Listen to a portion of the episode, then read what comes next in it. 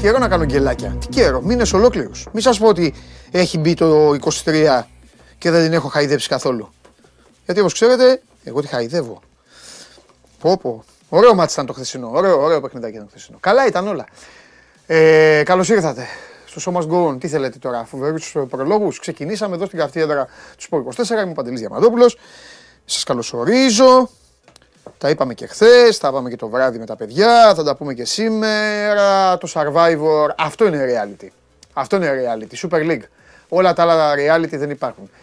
Θέλετε κόντρες, έχετε. Θέλετε καυγάδε, έχετε. Θέλετε μάχες, έχετε. Θέλετε θέαμα, έχετε. Θέλετε suspense, έχετε.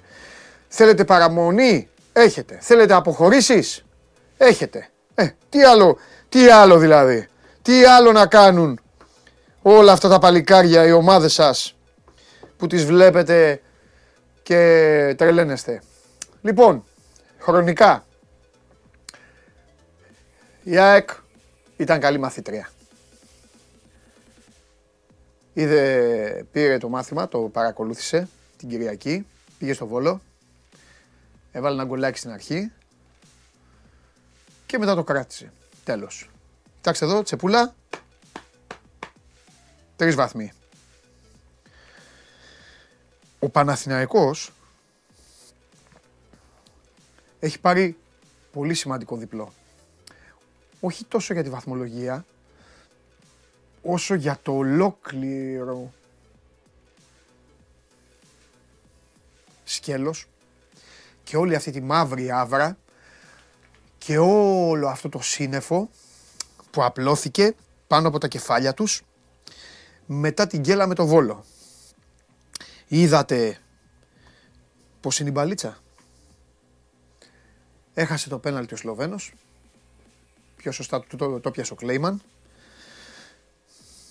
Και χθες, ακόμη και ο πιο φανατικός Παναθηναϊκός, όταν έγινε η φάση του γκολ, είπε: Όχι, τι είναι αυτό.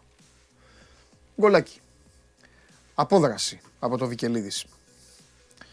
Και ο Γουλής τώρα είναι στο βοτανικό. Ρίχνει την πρώτη ε, την πρώτη με την αξίνα. Ρίχνει την πρώτη. Την πρώτη φτιαριά με το φτιάρι. Και μετά είχαμε, επειδή σας ξεκίνησα με reality, είχαμε την ψηφοφορία. Ποιος θα αποχωρήσει; Στο πρώτο ημίχρονο αποχωρήσει ο Ολυμπιακός. Μέχρι το το 65, πότε έγιναν οι αλλαγές αυτές οι τρεις. Αποχωρούσαν και οι δύο. Και στο τέλος έφυγε ο Πάουκ. Ωραίο παιχνίδι.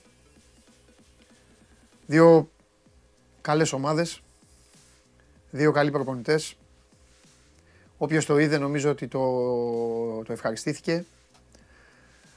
Ε, ο Ολυμπιακός για να μιλήσω για τον νικητή πρώτα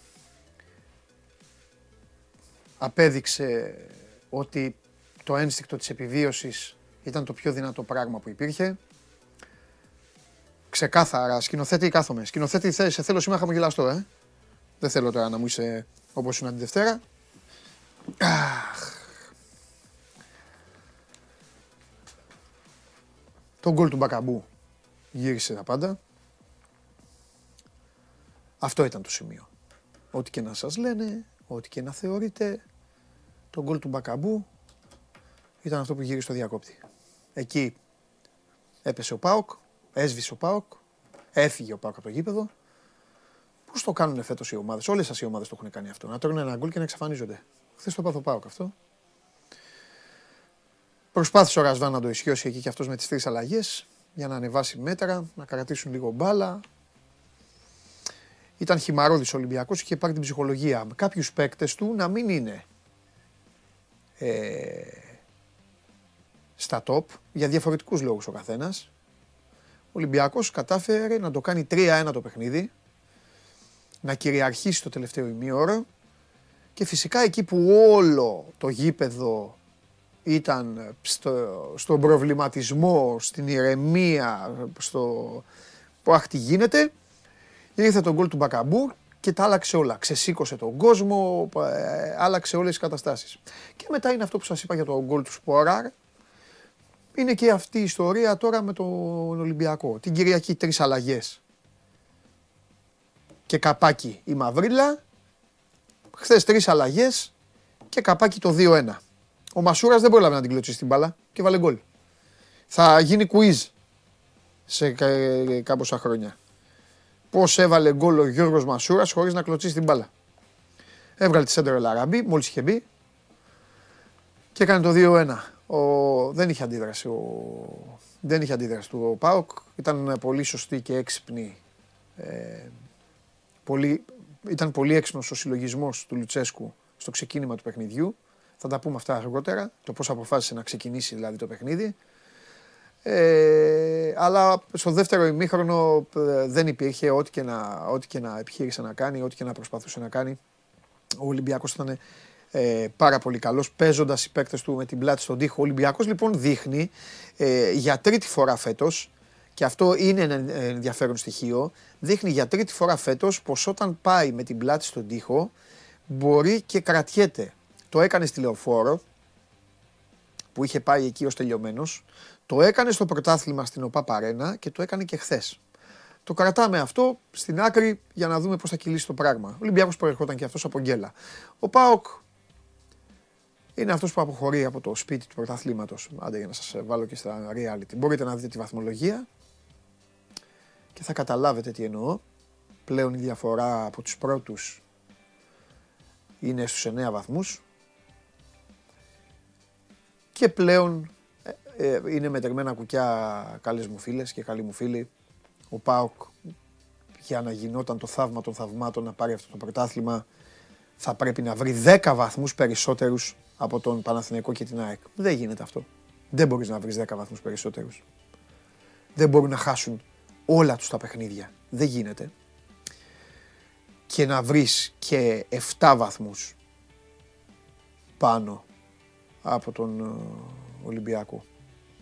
Άμα χάσουν οι άλλοι τα παιχνίδια τους, θα το πάρει ο Ολυμπιακός στο πρωτάθλημα. Δεν βγαίνει.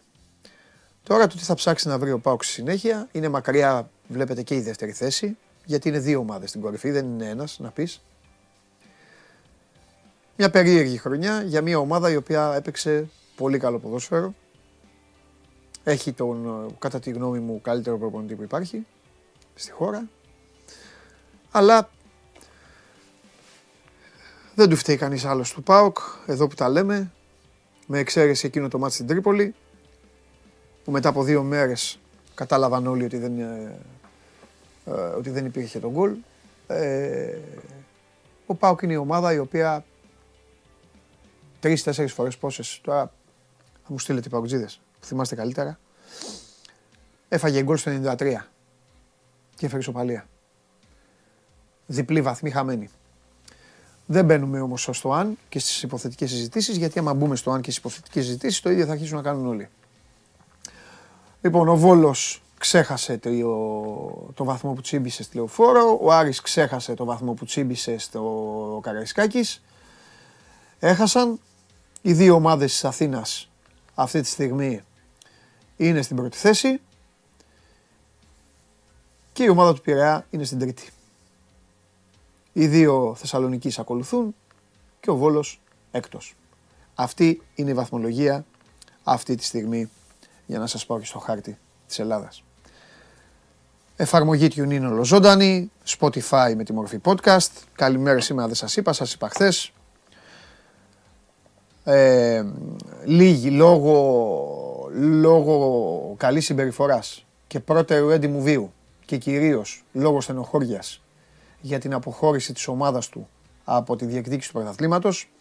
Λίγη νωρίτερα, δύο μέρες νωρίτερα, η ποινή στον Άγγελο Παπαδόπουλο και τον ξαναβάζω εκ δεξιών μου, το φίλο μου, τον, τον Άγγελο. Δεξιά έχω τον Άγγελο, αριστερά έχω τον Μιχάλη. Α, μην μου πειράζει το Μιχάλη. Ο, ο Μιχάλης αλλάζει όλα ονόματα. Λοιπόν, σήμερα ο Μιχάλης θα έχει ξεσαλώσει τώρα. Να δω, σήμερα ποιος του φταίει του Μιχάλη. Πού είναι, έχει στείλει. Έχει στείλει ο Μιχάλης ο γίγαντας. Λοιπόν, έχετε ήδη μαζευτεί. Ε, εδώ σας ευχαριστώ πάρα πολύ. Σήμερα να το πω στην αρχή. Σας ευχαριστώ πάρα πολύ για την παρέα που μου κάνετε καθημερινά. Περνάω υπέροχα μαζί σας. Νομίζω και εσείς. Όσο ακόμα είμαστε εδώ μαζί. Και Ε, σας είπα κάποια πράγματα, σας έχω πει πολλές φορές, με σταματάνε στον δρόμο άνθρωποι, μου λένε, τώρα τελευταία βέβαια δεν βγάζουν άκρη μαζί μου. Ε,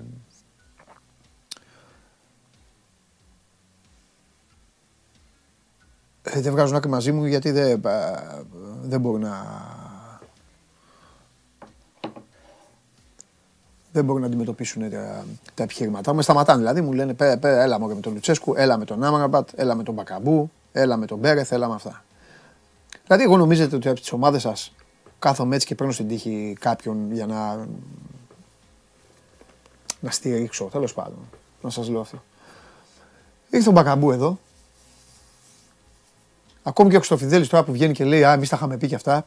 Γύριστε τις εκπομπές πίσω. Έκατσα μόνο για την πάρτη του, έκατσα και γύρισα τις εκπομπές πίσω. Γιατί δεν παίζει ο Λαραμπή και κάτι τέτοια έλεγε.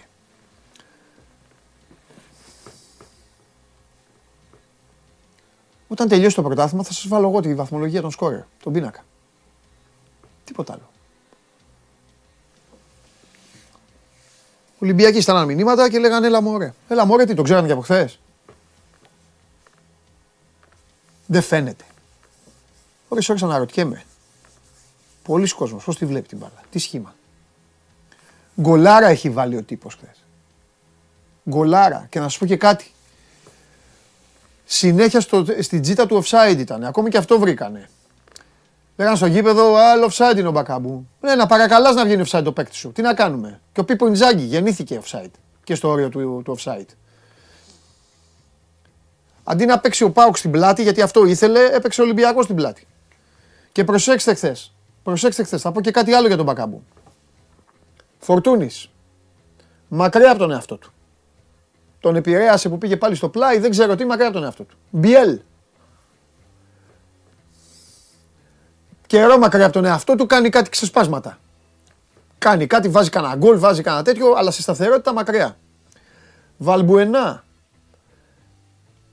Πόσες φορές το έχουμε φωνάξει, πόσες φορές το, το, έχουμε συζητήσει εδώ για τον Βαλμπουενά; Και το λέω στο Χρυστοφιδέλη. Πόσο χρόνο είναι ο Βαλμπουενά, 100, 100. Πρώτον, την ποιότητά του δεν μπορεί να τη χάσει. Δεν είναι για να ξεκινάει. Εγώ δεν το ξεκινούσα. Αλλά πριν πάμε στο, στον πρώτο φίλο μου εδώ να συζητήσουμε, έπαιξε 60 λεπτά. Θα σας λέω τα ψηλά γράμματα. Εσείς που θα μπαίνετε στην εκπομπή αυτή για τις ομάδες σας, θα ακούτε τα ψηλά γράμματα. Τα χοντρά, ακούστε τα εκεί με, με, με, την αρρώστια που κουβαλάτε και με αυτά που βλέπετε εσείς δεν υπήρχε μπάλα στον αέρα που να μην πήγε να τη διεκδικήσει. Το ξέρετε ότι είναι κανόνα στο ποδόσφαιρο από τις ακαδημίες. Όσοι έχετε παίξει, το γνωρίζετε. Το ξέρετε ότι οι προπονητές το πρώτο πράγμα που σου λένε είναι στον αέρα πήγαινε και πίδα. Πίδα! Να μην την πάρεις στην κεφαλιά. Πίδα. Εικόνα το κάνεις. Αν δεν πηδήξει ο άλλος ελεύθερος, μάνι μάνι έχει εμπόδιο. Μάνι Μάνι δεν θα μπορεί να μην τη στείλει 100% εκεί που θέλει. Απλά θα διώξει αν είναι ο αμυντικός. Αν είναι ο επιθετικός δεν θα πασάρει σωστά, δεν θα τη σπάσει σωστά. Πόσο είναι ο, ο, ο, ο Βαλμπουένα, 1,5 μέτρο; Για να μπω σε εσά του νεκροθάφτες. Όσο και να είναι. Ένα μέτρο να είναι. Δεν υπήρχε μπάλα που να μην πήγε στον αέρα να τη διεκδικήσει. Καμία μπάλα.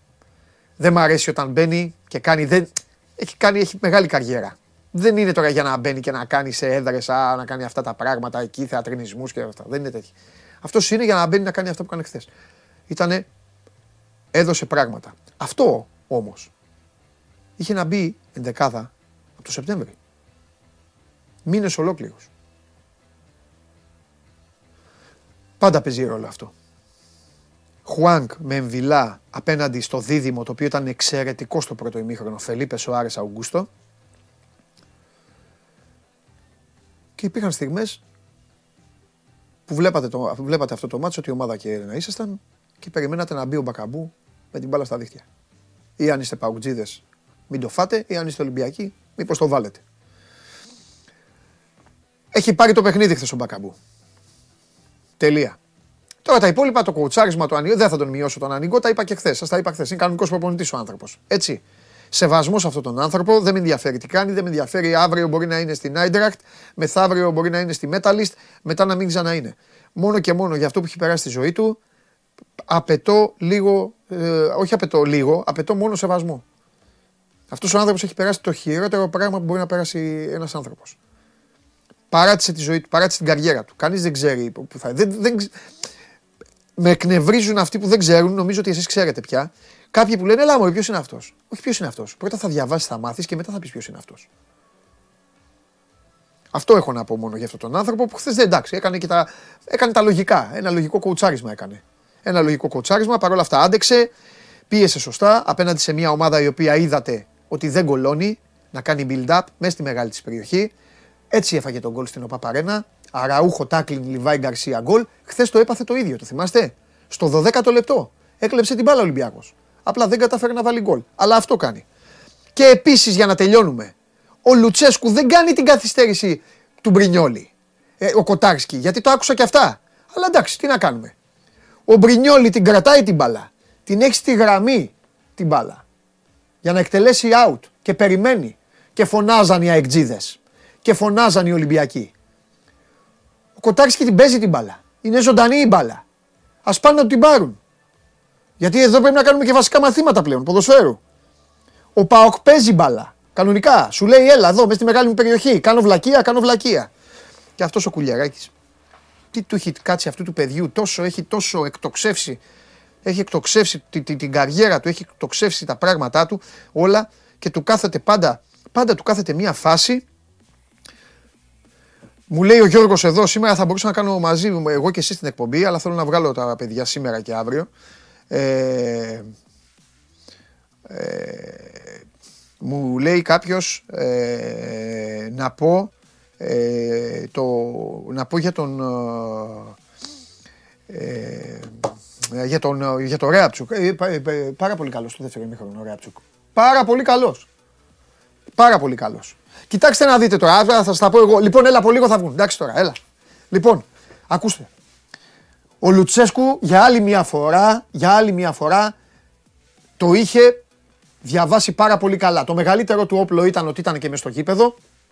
Εντάξει, σε ένα, κλίμα, σε ένα κλίμα εξαιρετικό, θέλω να το πω και αυτό, αλλά δεν είναι η πρώτη φορά. Τώρα το ότι βρέθηκαν και 100 να αποδοκιμάσουν, ε, θα βρεθούν και 100 να αποδοκιμάσουν. Γήπεδο είναι. Λοιπόν, ε, και δεν έγινε και τίποτα, όπως δεν έγινε και στην Τούμπα. Ε, όλα κύλησαν ομαλά, ε, έφυγαν μια χαρά όλοι, ε, αγκαλιασμένοι και όλα τα υπόλοιπα. Λοιπόν, ο Λουτσέσκου τι έκανε; Έβαλε τον Κωνσταντίνο στο Ροντινέι. Είπε, στη χειρότερη θα υπάρξει αλληλοεξουδετέρωση, όπως και έγινε. Απλά στο δεύτερο ημίχρονο μικρός δεν μπορούσε να κάνει στο πρώτο. Είχε αγριέψει όλος ο Ολυμπιακός. Ο Ροντινέ είναι το καλύτερο δεξί μπακ που υπάρχει στην Ελλάδα. Δεν υπάρχει δεύτερος σαν αυτόν. Και εκεί τον έβγαλε για να βάλει παίκτη να κρατήσει. Ο Πάουκ στο δεύτερο ημίχρονο δεν μπορούσε να κρατήσει την μπάλα. Εγώ όμως τώρα είμαι στην αρχή. Έχει βάλει λοιπόν τον Κωνσταντέλια στο πλάι. Έχει βάλει τον Τάισον και τον Μπράντον Τόμας για να αργώσουν το γήπεδο και για να μπορούν να κουβαλήσουν την μπάλα. Έπαιζε χαμηλά. Ήξερε ότι ο Ολυμπιακός θα πιέσει. Είναι πάρα πολύ καλός προπονητής. Ήξερε ότι ο Ανιγκό όμω είναι κανονικός προπονητής. Και ότι θα πάει να πνίξει, θα πάει να βάλει και το καραϊσκάκι μέσα στην εξίσωση.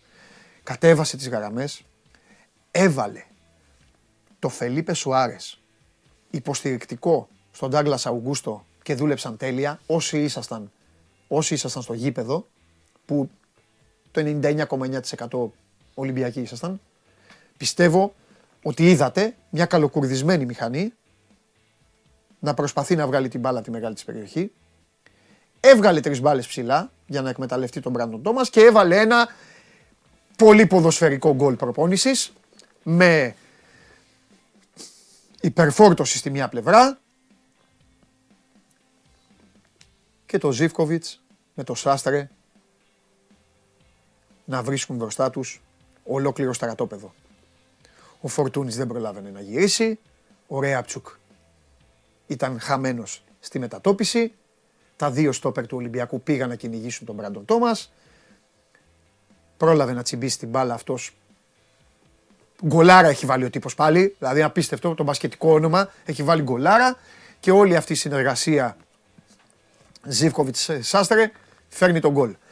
Ο, ο Πάοκ ήταν στους μέσους όρους απόδοσής του στο πρώτο ημίχρονο με τον Ολυμπιακό να παλεύει να τον χτυπήσει στην πλάτη. Να τον χτυπήσει στην πλάτη γιατί έχει έχει το δολοφόνο. Δεν τα κατάφερε ο Ολυμπιακός. Μπήκε μετά, έφαγε τον γκολ. Μπήκε σε μια διαδικασία συνεχόμενων ε, μονομαχιών.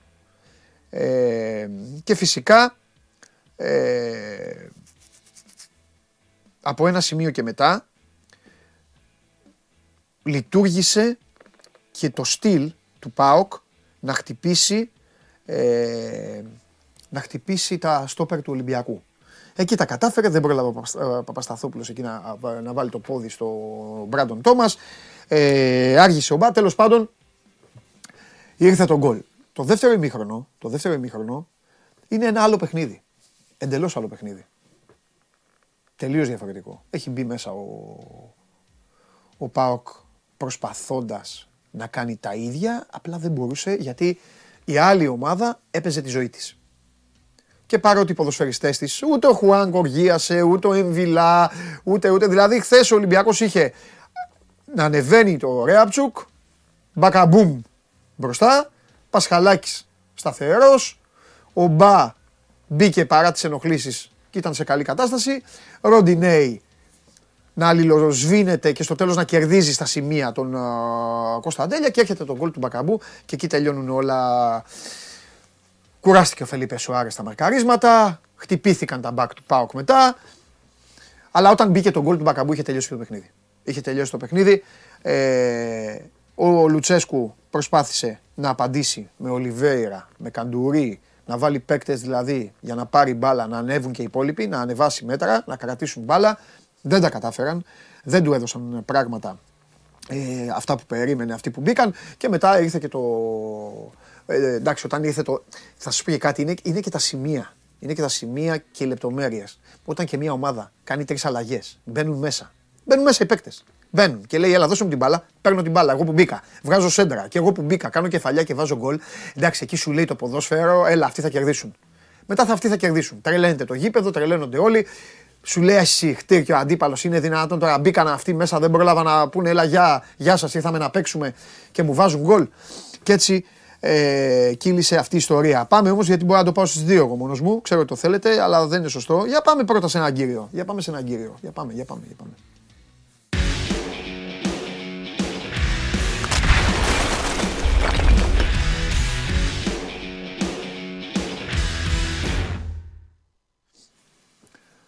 Χαίρετε. Καλώς το Δημήτρη μου. Τι γίνεται. Καλά, όλα καλά. Όλα καλά. Πες μας ρε Μίτσο, τι έγινε χτες ρε φίλε; Τι έγινε; Πόσο, πόσο, ε, ε, πόσο, ε, α, μισό λεπτό, Παναγιώτης Ασημακόπουλος. Παντελή είπες στο Ροντινέι, καλύτερο δεξί μπακ του πρωταθλήματος. Ναι, Παναγιώτη Ασημακόπουλε, το είπα. Γιατί ποιος είναι; Ναι, ναι, κάτσε να μας πει ο Παναγιώτης Ασημακόπουλος, γιατί προφανώς είναι με κάποια ομάδα είναι αυτός τώρα και θα πει το δεξιμπάκ της ομάδας του. Κάτσε να ακούσουμε. Εντάξει, εντάξει. Δεν θα τα ακούσει τώρα ο Παναγιώτης Ασημακόπουλος. Αρκετά έχουμε. Έτσι, ας τα ακούσει κανένας άλλος. Λέγε, πάρε φορά, παραμπάριζα ναι. Δημήτρη μου και όρμα. Ο Ρόντι Νέι είναι ο καλύτερος δεξιός μπακ του πρωταθλήματος, να το πούμε του Παναγιώτη. Ναι. Και πάμε παρακάτω. Το ξεχνάμε αυτό. Πάμε, το ξέχασα λοιπόν, ήδη. Πάμε. Ναι. Ε, Χθες είδαμε πάλι ε, ένα παιχνίδι παροδία από τον άλλο στο δεύτερο ημίχρονο, ειδικά. Ε, λέγαμε από χθε το πρωί ότι θα ξεκινήσει ο Χιαμπάνης αρχικά. Θα ξεκινήσουμε από εκεί, από τη θέση 1. Okay. Γιατί έχει θέσει συνέντευξη τύπου αυτό πήγα και ρώτησα τον κύριο Τερζή, τον προπονητή του Άρη. Για ποιο λόγο δεν αγωνίζεται ο καλύτερος παίκτης του φετινού Μπράβο. Άρη. Και Καλά έκανες και τον ρώτησες για να μην την πληρώνω εγώ. Έλα, πάμε. Ναι. Εντάξει και απάντησε ότι έχει γίνει μια άτυπη συμφωνία ε, μεταξύ των τερματοφυλάκων. Ε, δύο αγωνιστικές πριν τελειώσει το πρωτάθλημα μαζεύτηκαν και συμφώνησαν να μοιράσουν από έξι παιχνίδια ε, δύο τα τελευταία δύο της, τελευταίας, της αγωνιστικής περίοδου και τα δέκα των play-off να τα μοιράσουν να παίξουν από έξι. Βέβαια η ερώτηση είναι ότι παίζει, γιατί παίζει τέσσερα σερή παιχνίδια ο Σιαμπάνης και ο Κουέστα δεν παίζει. Δηλαδή αυτό δεν είναι μοιρασιά. Παίζει μόνο ο Σιαμπάνης ε, στα τελευταία τέσσερα μάτια ε, και απάντησε ότι δεν τελείωσαν τα παιχνίδια ακόμη. Σε ένα λέει ότι θα επιστρέψει ο Κουέστα σε λίγο. Εντάξει, άμα είναι να χάσει την Ευρώπη ο Άρης, μπορεί να τον επιστρέψει τον Κουέστα και σε φιλικά προετοιμασίες της επόμενης αγωνιστικής περίοδου. Γιατί δεν είναι πράγματα αυτά όταν ο Άρης δεν έχει εξασφαλίσει την Ευρώπη να κάνει πειράματα στα play-off ε, κόντρα σε καλές ομάδες ε, και να αφήνει τον καλύτερό του παίκτη εκτός ε, για να δώσει ευκαιρίες. Δεν υπάρχουν πουθενά αυτά. Μπορούσε να κάνει δύο νίκες στις αρχές των play-off, να κλειδώσει την Ευρώπη και μετά στα παίξει όλο ο Σιαμπάνης ναι. και α παίξει αμυντικό χάφο ένας 18χρονο και δεξί μπακ ένας 16χρονο και ας κάνει ό,τι θέλει μετά. Αυτή, όμως, αυτή τη μοιρασιά είναι. Δηλαδή, τι μοιρασιά, ναι, έλατε. Τι, δε, αυτή συγγνώμη δεν είναι Super League, ρε φίλε, όπως αυτό το. Τι Αυτό ναι, να το κάνουμε δηλαδή, εδώ, δηλαδή να λέμε. Τέλος πάντων, ναι, έλα, για πες. Στα φιλικά, στα φιλικά κάνουν μοιρασιές. Παίζουν από ένα ημίχρονο. Τι πάει να πει μοιρασιά τώρα. Βγάζει δηλαδή τον καλύτερο ποδοσφαιριστή, τον καλύτερο παίκτη της ομάδας και, και, βάζει τον δεύτερο και αρχηγό και βάζει τον δεύτερο, ο οποίος είχε να παίξει ένα χρόνο για να τα μοιράσουμε λίγο. Ναι. Ενώ λύγει και το συμβόλαιο του Σιαμπάνη το καλοκαίρι. Έτσι. Τι, ναι. Δηλαδή να δείξει κάτι για να τον ανανεώσετε. Δεν υπάρχουν πουθενά αυτά και παίζει με την νοημοσύνη του κόσμου ποιο τα λέει αυτά. Και ε, δηλαδή πραγματικά δεν, έχω, δεν ξέρω τι να πω με αυτές τις απαντήσεις. Ναι. Ε, και λυπάμαι πάρα πολύ που συμβαίνουν αυτά. Άμα νομίζεις ότι είναι καλύτερος ο Σιαμπάνης, τότε είναι ανεπαρκής στη δουλειά που κάνει ο προπονητής αυτή τη στιγμή. Γιατί καλύτερος ο Σιαμπάνη δεν είναι. Και δεν είναι επειδή το λέω εγώ βγήκα σήμερα το πρωί στο σώμα στην Κογόν να πω ναι. ότι είναι καλύτερος ο Κουέστα κατά γενική ομολογία είναι καλύτερος ο Κουέστα. Δεν ναι. υπάρχει αντίλογος σε αυτό. Ναι. Πάμε παρακάτω. Αυτό είναι ένα σημαντικό κομμάτι το οποίο νομίζω ότι θα λυθεί τις επόμενες ημέρες και χτες το κατάλαβε κατόπιν εορτή, νομίζω, και ο υπηρεσιακός προπονητής. Νομίζω ότι ο Κουέστα θα παίξει τα επόμενα. Και αν παίξει όλα τα επόμενα ο Κουέστα, ε, θα βγω εγώ μετά την τελευταία αγωνιστική, θα πω συνέντευξη τύπου και θα πω γιατί δεν έγινε μοιρασιά και δεν έπαιξε άλλα δύο σιαμπάνι, να δούμε τι θα μας πει ο προπονητής του Άρης. Ε, όσον αφορά την εικόνα της ομάδας, ε, στο πρώτο μήχρονο ήταν καλός ο Άρης, δεν άφησε τον Παναθηναϊκό να απειλήσει. Συγκεκριμένα ο Άρης ε, στο πρώτο μήχρονο ήταν αυτός που είχε την πρωτοβουλία και ο Παναθηναϊκός δεν έκανε ούτε μία τελική. Στο δεύτερο ημίχρονο όμως, κόπηκε στα δύο με την αλλαγή του Ματέο Γκαρσία, η οποία ήταν αναγκαστική. Βέβαια, ο Ματέο ήταν, δεν ήταν από τους καλούς στο πρώτο μέρος, αλλά ζήτησε και αλλαγή. Μπήκε ο Ντουκουρέ, έγινε πιο αμυντικογενή ο Άρης, έδωσε μέτρα στον Παναθηναϊκό, ανέβασε το ρυθμό του ε, και η ομάδα του Ιβάν Γιωβάνοβιτς ανέβασε το ρυθμό της και ε, κέρδισε απόλυτα δίκαια γιατί ο Άρης ουσιαστικά δεν κατέβηκε στο δεύτερο μέρος ε, της χθεσινής αναμέτρησης. Ήταν πολύ κατώτερος των περιστάσεων, δεν έκανε ούτε φάση παρά το γεγονός ότι βρέθηκε πίσω στο σκορ. Ε, δεν μπόρεσε καν να πιέσει μετά το 0-1 για να προσπαθήσει τουλάχιστον να φτάσει σε ένα τέρμα παρά το γεγονός ότι μπήκε και ο Γκρέι μέσα, έπαιξε και για λίγο ε, χρονικό διάστημα με δύο επιθετικούς και τον Καμαρά και τον Γκρέι ε, στον αγωνιστικό χώρο. Δεν είχε αρχή, μέση ε, και τέλος. Δεν ήξερε πώς να κατεβάσει την μπάλα. Πίεζε ο Παναθηναϊκός, δεν ήξερε πώς να βγει από αυτή την πίεση. Ε, ο Άρης και προφανέστατα δεν μπορούσε να είναι λειτουργικός στο τελευταίο κομμάτι του γηπέδου, στο τρίτο κομμάτι του γηπέδου, στο επιθετικό κομμάτι, γιατί δεν μπορούσε να φτάσει εκεί. Δεν είναι ότι έφτανε εκεί και ήταν άστοχοι οι ποδοσφαιριστές ή δεν είχαν τη σωστή τελική ενέργεια. Ο Άρης είχε βαλτώσει στο δεύτερο μέρος. Δεν μπορούσε να βγάλει την, την μπάλα από την άμυνα. Άλλαζε πάσει στο Σιαμπάνης με τον Μπράμπετς και τον Φαβιάνο και έφταναν μέχρι τη μεσαία γραμμή. Φυσικά σε αυτό ε, αξίζουν credits και στην ομάδα του Γιωβάνοβιτς γιατί πίεσε καλά στο δεύτερο μέρος. Αλλά ε, νομίζω ότι ε, η είσοδος του Ντουκουρέ δεν βοήθησε καθόλου και ο Άρης στο δεύτερο ημίχρονο έπαιζε ε, με πολύ λίγους παίκτες που θα μπορούσε να στηριχθεί. Χάθηκαν ε, μέσα στο γήπεδο οι περισσότεροι ε, και ήταν απόλυτα φυσιολογική η εξέλιξη. Παρά το γεγονός ότι ούτε ο Παναθηναϊκός έκανε τις πάρα πολύ μεγάλες ευκαιρίες, δύο φάσεις είχε ο Παναθηναϊκός. Είχε το, το γκολ που πέτυχε ο Σπόραρ και ένα τέτοιο που έχασε ο Σπόραρ λίγα λεπτά νωρίτερα. Δηλαδή δεν ήταν πολύ πιο απειλητικός, αλλά είχε την κυριαρχία, την απόλυτη κυριαρχία γιατί ο Άρης δεν μπορούσε να κάνει τίποτα ναι. στο δεύτερο ημίχρονο. συμφω, συμφωνείς ε, ότι ο Άρης ε, ε, του Καραϊσκάκης ήταν τι είχαμε, τι χάσαμε, 2-0 είναι, πάμε να το χαρούμε και, και το γύρισε και ε, διέγνωσες ότι όλο αυτό μετατράπηκε πάλι σε ποδοσφαιρική πίστη με τα άγχους με τον Παναθηναϊκό και το πλήρωσε. Αν ισχύουν όλα αυτά, βέβαια καταλαβαίνεις ότι είναι, ξέρεις, είναι και ένα σημάδι ομάδας η οποία είναι ασταθέστατη και. Ε, Στα χαμένα είναι η ομάδα αυτή τη στιγμή. Φάνηκε χθες, μάλλον μεταξύ τους ποδοσφαιριστές. Ναι. Αρχικά ο Αμπουμπακάρ Καμαρά χθες έδωσε ρεσιτάλ. Ήταν σε έξαλλη κατάσταση. Δεν ξέρω αν είδες το παιχνίδι, μάλλον δεν το είδες. Όχι, το, το, το, το χάζευα ε. λίγο. Δεν είχα ήχο όμως, δεν έβλεπα συνέχεια, ναι. Για πες, πες. Έπρεπε, έπρεπε, να κοιτάζεις, έπρεπε να κοιτάζεις τον Μπακάρ Καμαρά από το πρώτο λεπτό της αναμέτρησης μέχρι να πάρει την κόκκινη στο 90. Ναι. Μάλλον ε, με όποιον μιλούσε ελληνικά, αγγλικά, με όποιον έβλεπε εκεί πέρα, μάλλον συμπέκτη του ήταν, τον έβρισε. Προπονητής ήταν, τον, του φώναζε. Ε, Διαιτητής πήγαινε και του κόλλου στο κεφάλι. Αντίπαλος του έσπροχνε όλου. Δεν άφησε τίποτα. Ήταν για αλλαγή ο Καμαρά Στο 65ο λεπτό, στο 65 ρωτήθηκε και γι' αυτό στη συνέντευξη που ο προπονητής. Στο 65ο λεπτό τον πιάνει η κάμερα εντωμεταξύ τον Καμαρά να πηγαίνει στον πάγκο αφού έχει δεχτεί την κίτρινη κάρτα και να λέει στον Τερζή Change me, άλλαξε με. Ζήτησε αλλαγή από μόνος του άνθρωπος. Αλλά έχει γίνει το 0-1 εκείνη τη στιγμή.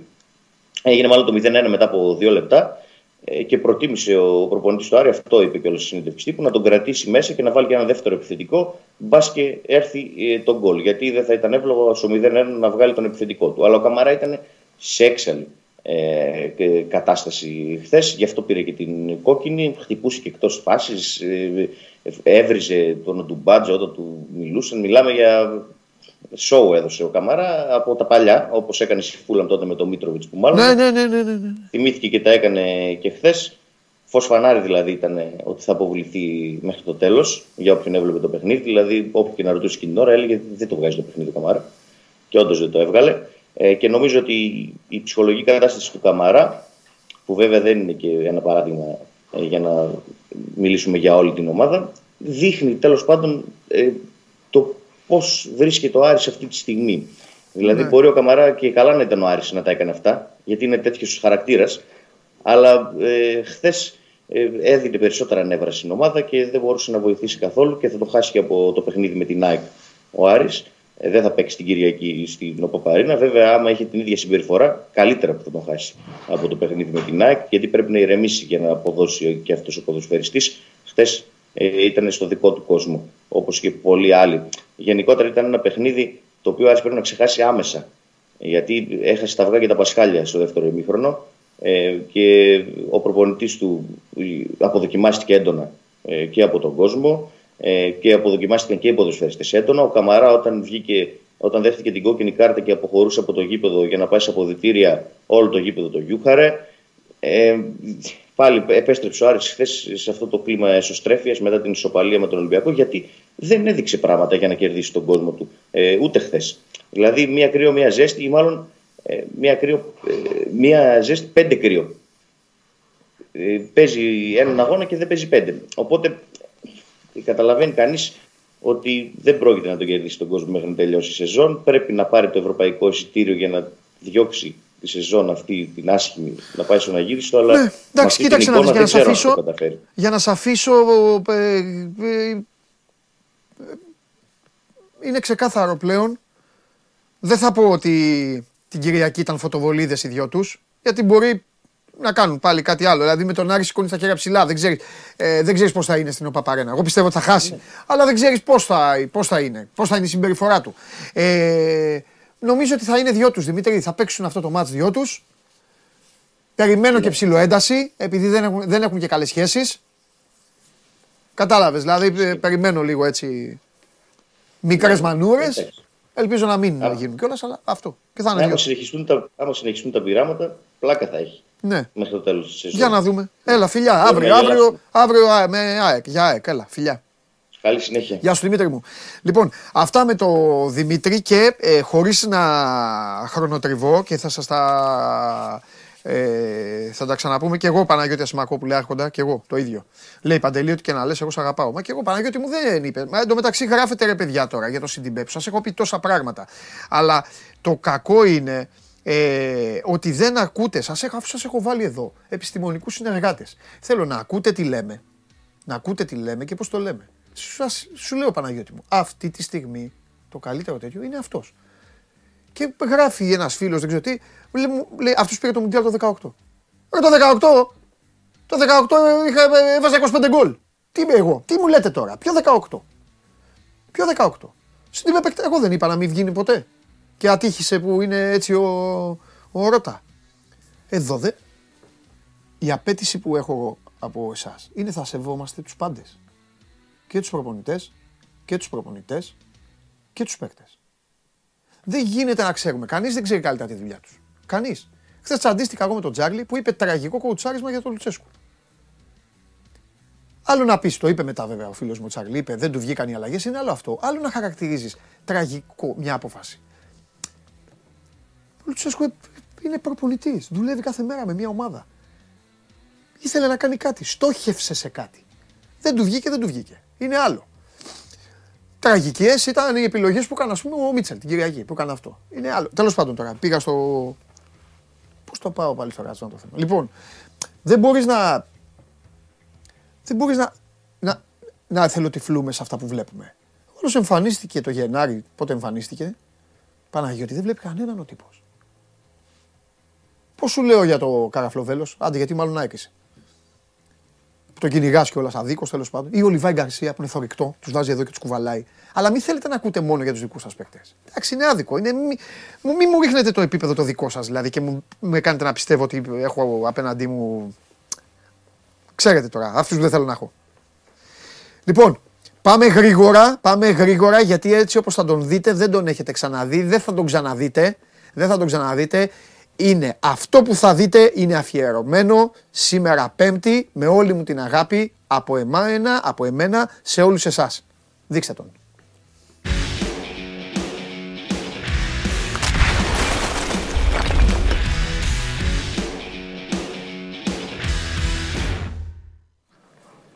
Χαίρετε. Λοιπόν, έλα, ε, έλα, έλα, να το, έλα να το πάρεις, έλα να το πάρεις, σε δύο ώρες, το, σε δύο ώρες θα το χρειαστώ. Γιγαντά μου. Λοιπόν, είναι κάτι μεταξύ, είναι κάτι μεταξύ πάρκινγκ, Αττικής Οδού, ε, ε, ε, πώς το λένε στο, στα χιόνια. Παρκαδόρο στο. Είπα, μα σου είπα, έλα να το πάρεις. Όχι, όχι, όχι. Είσαι άρχοντας στα... αγόρι μου, αποθεώνεσαι σήμερα. Παρκαδόρο στα καράβια είναι. Έλα, έλα. Και έλα, αυτό, ναι, ναι, ναι, σωστά. Λοιπόν, λοιπόν, λέγε, ε, λοιπόν. λέγε τι γίνεται εκεί. Πες για εκεί Άμα θε, επειδή ξέρω ότι τρέχεις, ότι θα μιλήσει ο Μπακογιάννης, όλα αυτά, πες πάρε φορά. Πες τα μόνο σου. Λοιπόν, Αν προλαβαίνεις, πες κάτι για το χθεσινό και έφυγες. Όλα θα τα πούμε. Όλα θα τα πούμε. Ωραία. Λοιπόν, πάμε. Δύο πράγματα. Πρώτα απ' όλα για το τι γίνεται εδώ. Σήμερα ε, είμαστε καταρχήν στο βοτανικό, στο χώρο που προγραμματίζεται να ε, χτιστεί το νέο γήπεδο του Παναθηναϊκού το 2026, το καλοκαίρι του 2026 είναι Κωστά, έτοιμο. Κωστά, ναι, ναι. Σε διακόπτω, ναι, τίποτα δεν είναι τυχαίο σε αυτή τη ζωή. Έπρεπε πρώτα να βγεις για να γίνει γνωστό. Γιώβιτς, Φραν, Κροατία, σφυρίζει το Παναθηναϊκός Ολυμπιακός. Ωραία. Πάμε. Τι; Πάμε παρακάτω. Α, πάμε. Πάμε παρακάτω να δούμε τι γίνεται εδώ. Λοιπόν, ε, σήμερα ουσιαστικά ξεκινεί, δίνεται, ξεκινάει η πλευρά της Δημοτικής Αρχής, δίνεται το πρώτο, ας πούμε, okay, ε, για τα πρώτα έργα. Και τι εννοούμε πρώτα έργα, εννοούμε ε, τον καθαρισμό του οικοπαίδου όπου θα πατήσει το γήπεδο το ποδοσφαιρικό του Παναθηναϊκού. Είναι τα πρόδρομα έργα, έτσι χαρακτηρίζονται. Γιατί γίνονται τώρα, γιατί πρέπει να έχουν ολοκληρωθεί μέσα στο επόμενο δίμηνο, θα πω εγώ, όλος ο καθαρισμός του οικοπαίδου. Πίσω μας, όπως είναι το πλάνο εδώ που τραβάει ο αδερφός Μονικίτα, είναι η μπουλτόζα που κατεβάζει ένα από τα τελευταία χτίρια που έχουν μείνει σε χώρο που θα πατήσει το ποδοσφαιρικό ε, γήπεδο μετά από λίγα χρόνια. Γιατί ε, μέχρι το τέλος Μαΐου, μέσα στο Μάιο, θα ρωτηθεί αργότερα και ο κ. Μπακογιάννης, πιστεύω θα τοποθετηθεί πάνω σε αυτό. Ε, οι πληροφορίες και το είχαμε γράψει και τις προηγούμενες μέρες στο Σπορ 24 αναφέρουν ότι θα είναι σε θέση ο Δήμος Αθηναίων από τη στιγμή που όλη η χαρτούρα και η γραφειοκρατία έχει πάει στο λεκτικό συνέδριο για να πάρει τελική έγκριση, θα είναι σε θέση να υπογράψει την τελική σύμβαση με τις τρεις εταιρείες με το ανάδοχο σχήμα που θα κατασκευάσει το γήπεδο του Παναθηνακού, τις εταιρείες Τέρνα, Άκτορ και Μητυλινέος. Οπότε αυτό που γίνεται σήμερα είναι πολύ βασικό να ξεκινήσει, να καθαρίζεται ο χώρος, να προετοιμαστεί και εφόσον υπογραφεί η σύμβαση τον, ε, μέσα στο Μάιο, την επόμενη μέρα οι εταιρείες μπαίνουν μέσα και ξεκινούν κατασκευή του ποδοσφαιρικού γηπέδου του Παναθηναϊκού. Η σύμβαση, την οποία πίστευα ότι όταν θα υπογραφεί θα την πάρουμε και στα χέρια μας, ε, θα αναφέρει μέσα ρητά σε ένα από τους βασικούς όρους ότι θα πρέπει να είναι έτοιμο μέσα στους επόμενους 36 μήνες. Από την πλευρά βεβαίως του Δήμου είναι ο κύριος ε, Μπακογιάννης με τους αρμόδιου αντιδημάρχου επί το έργο.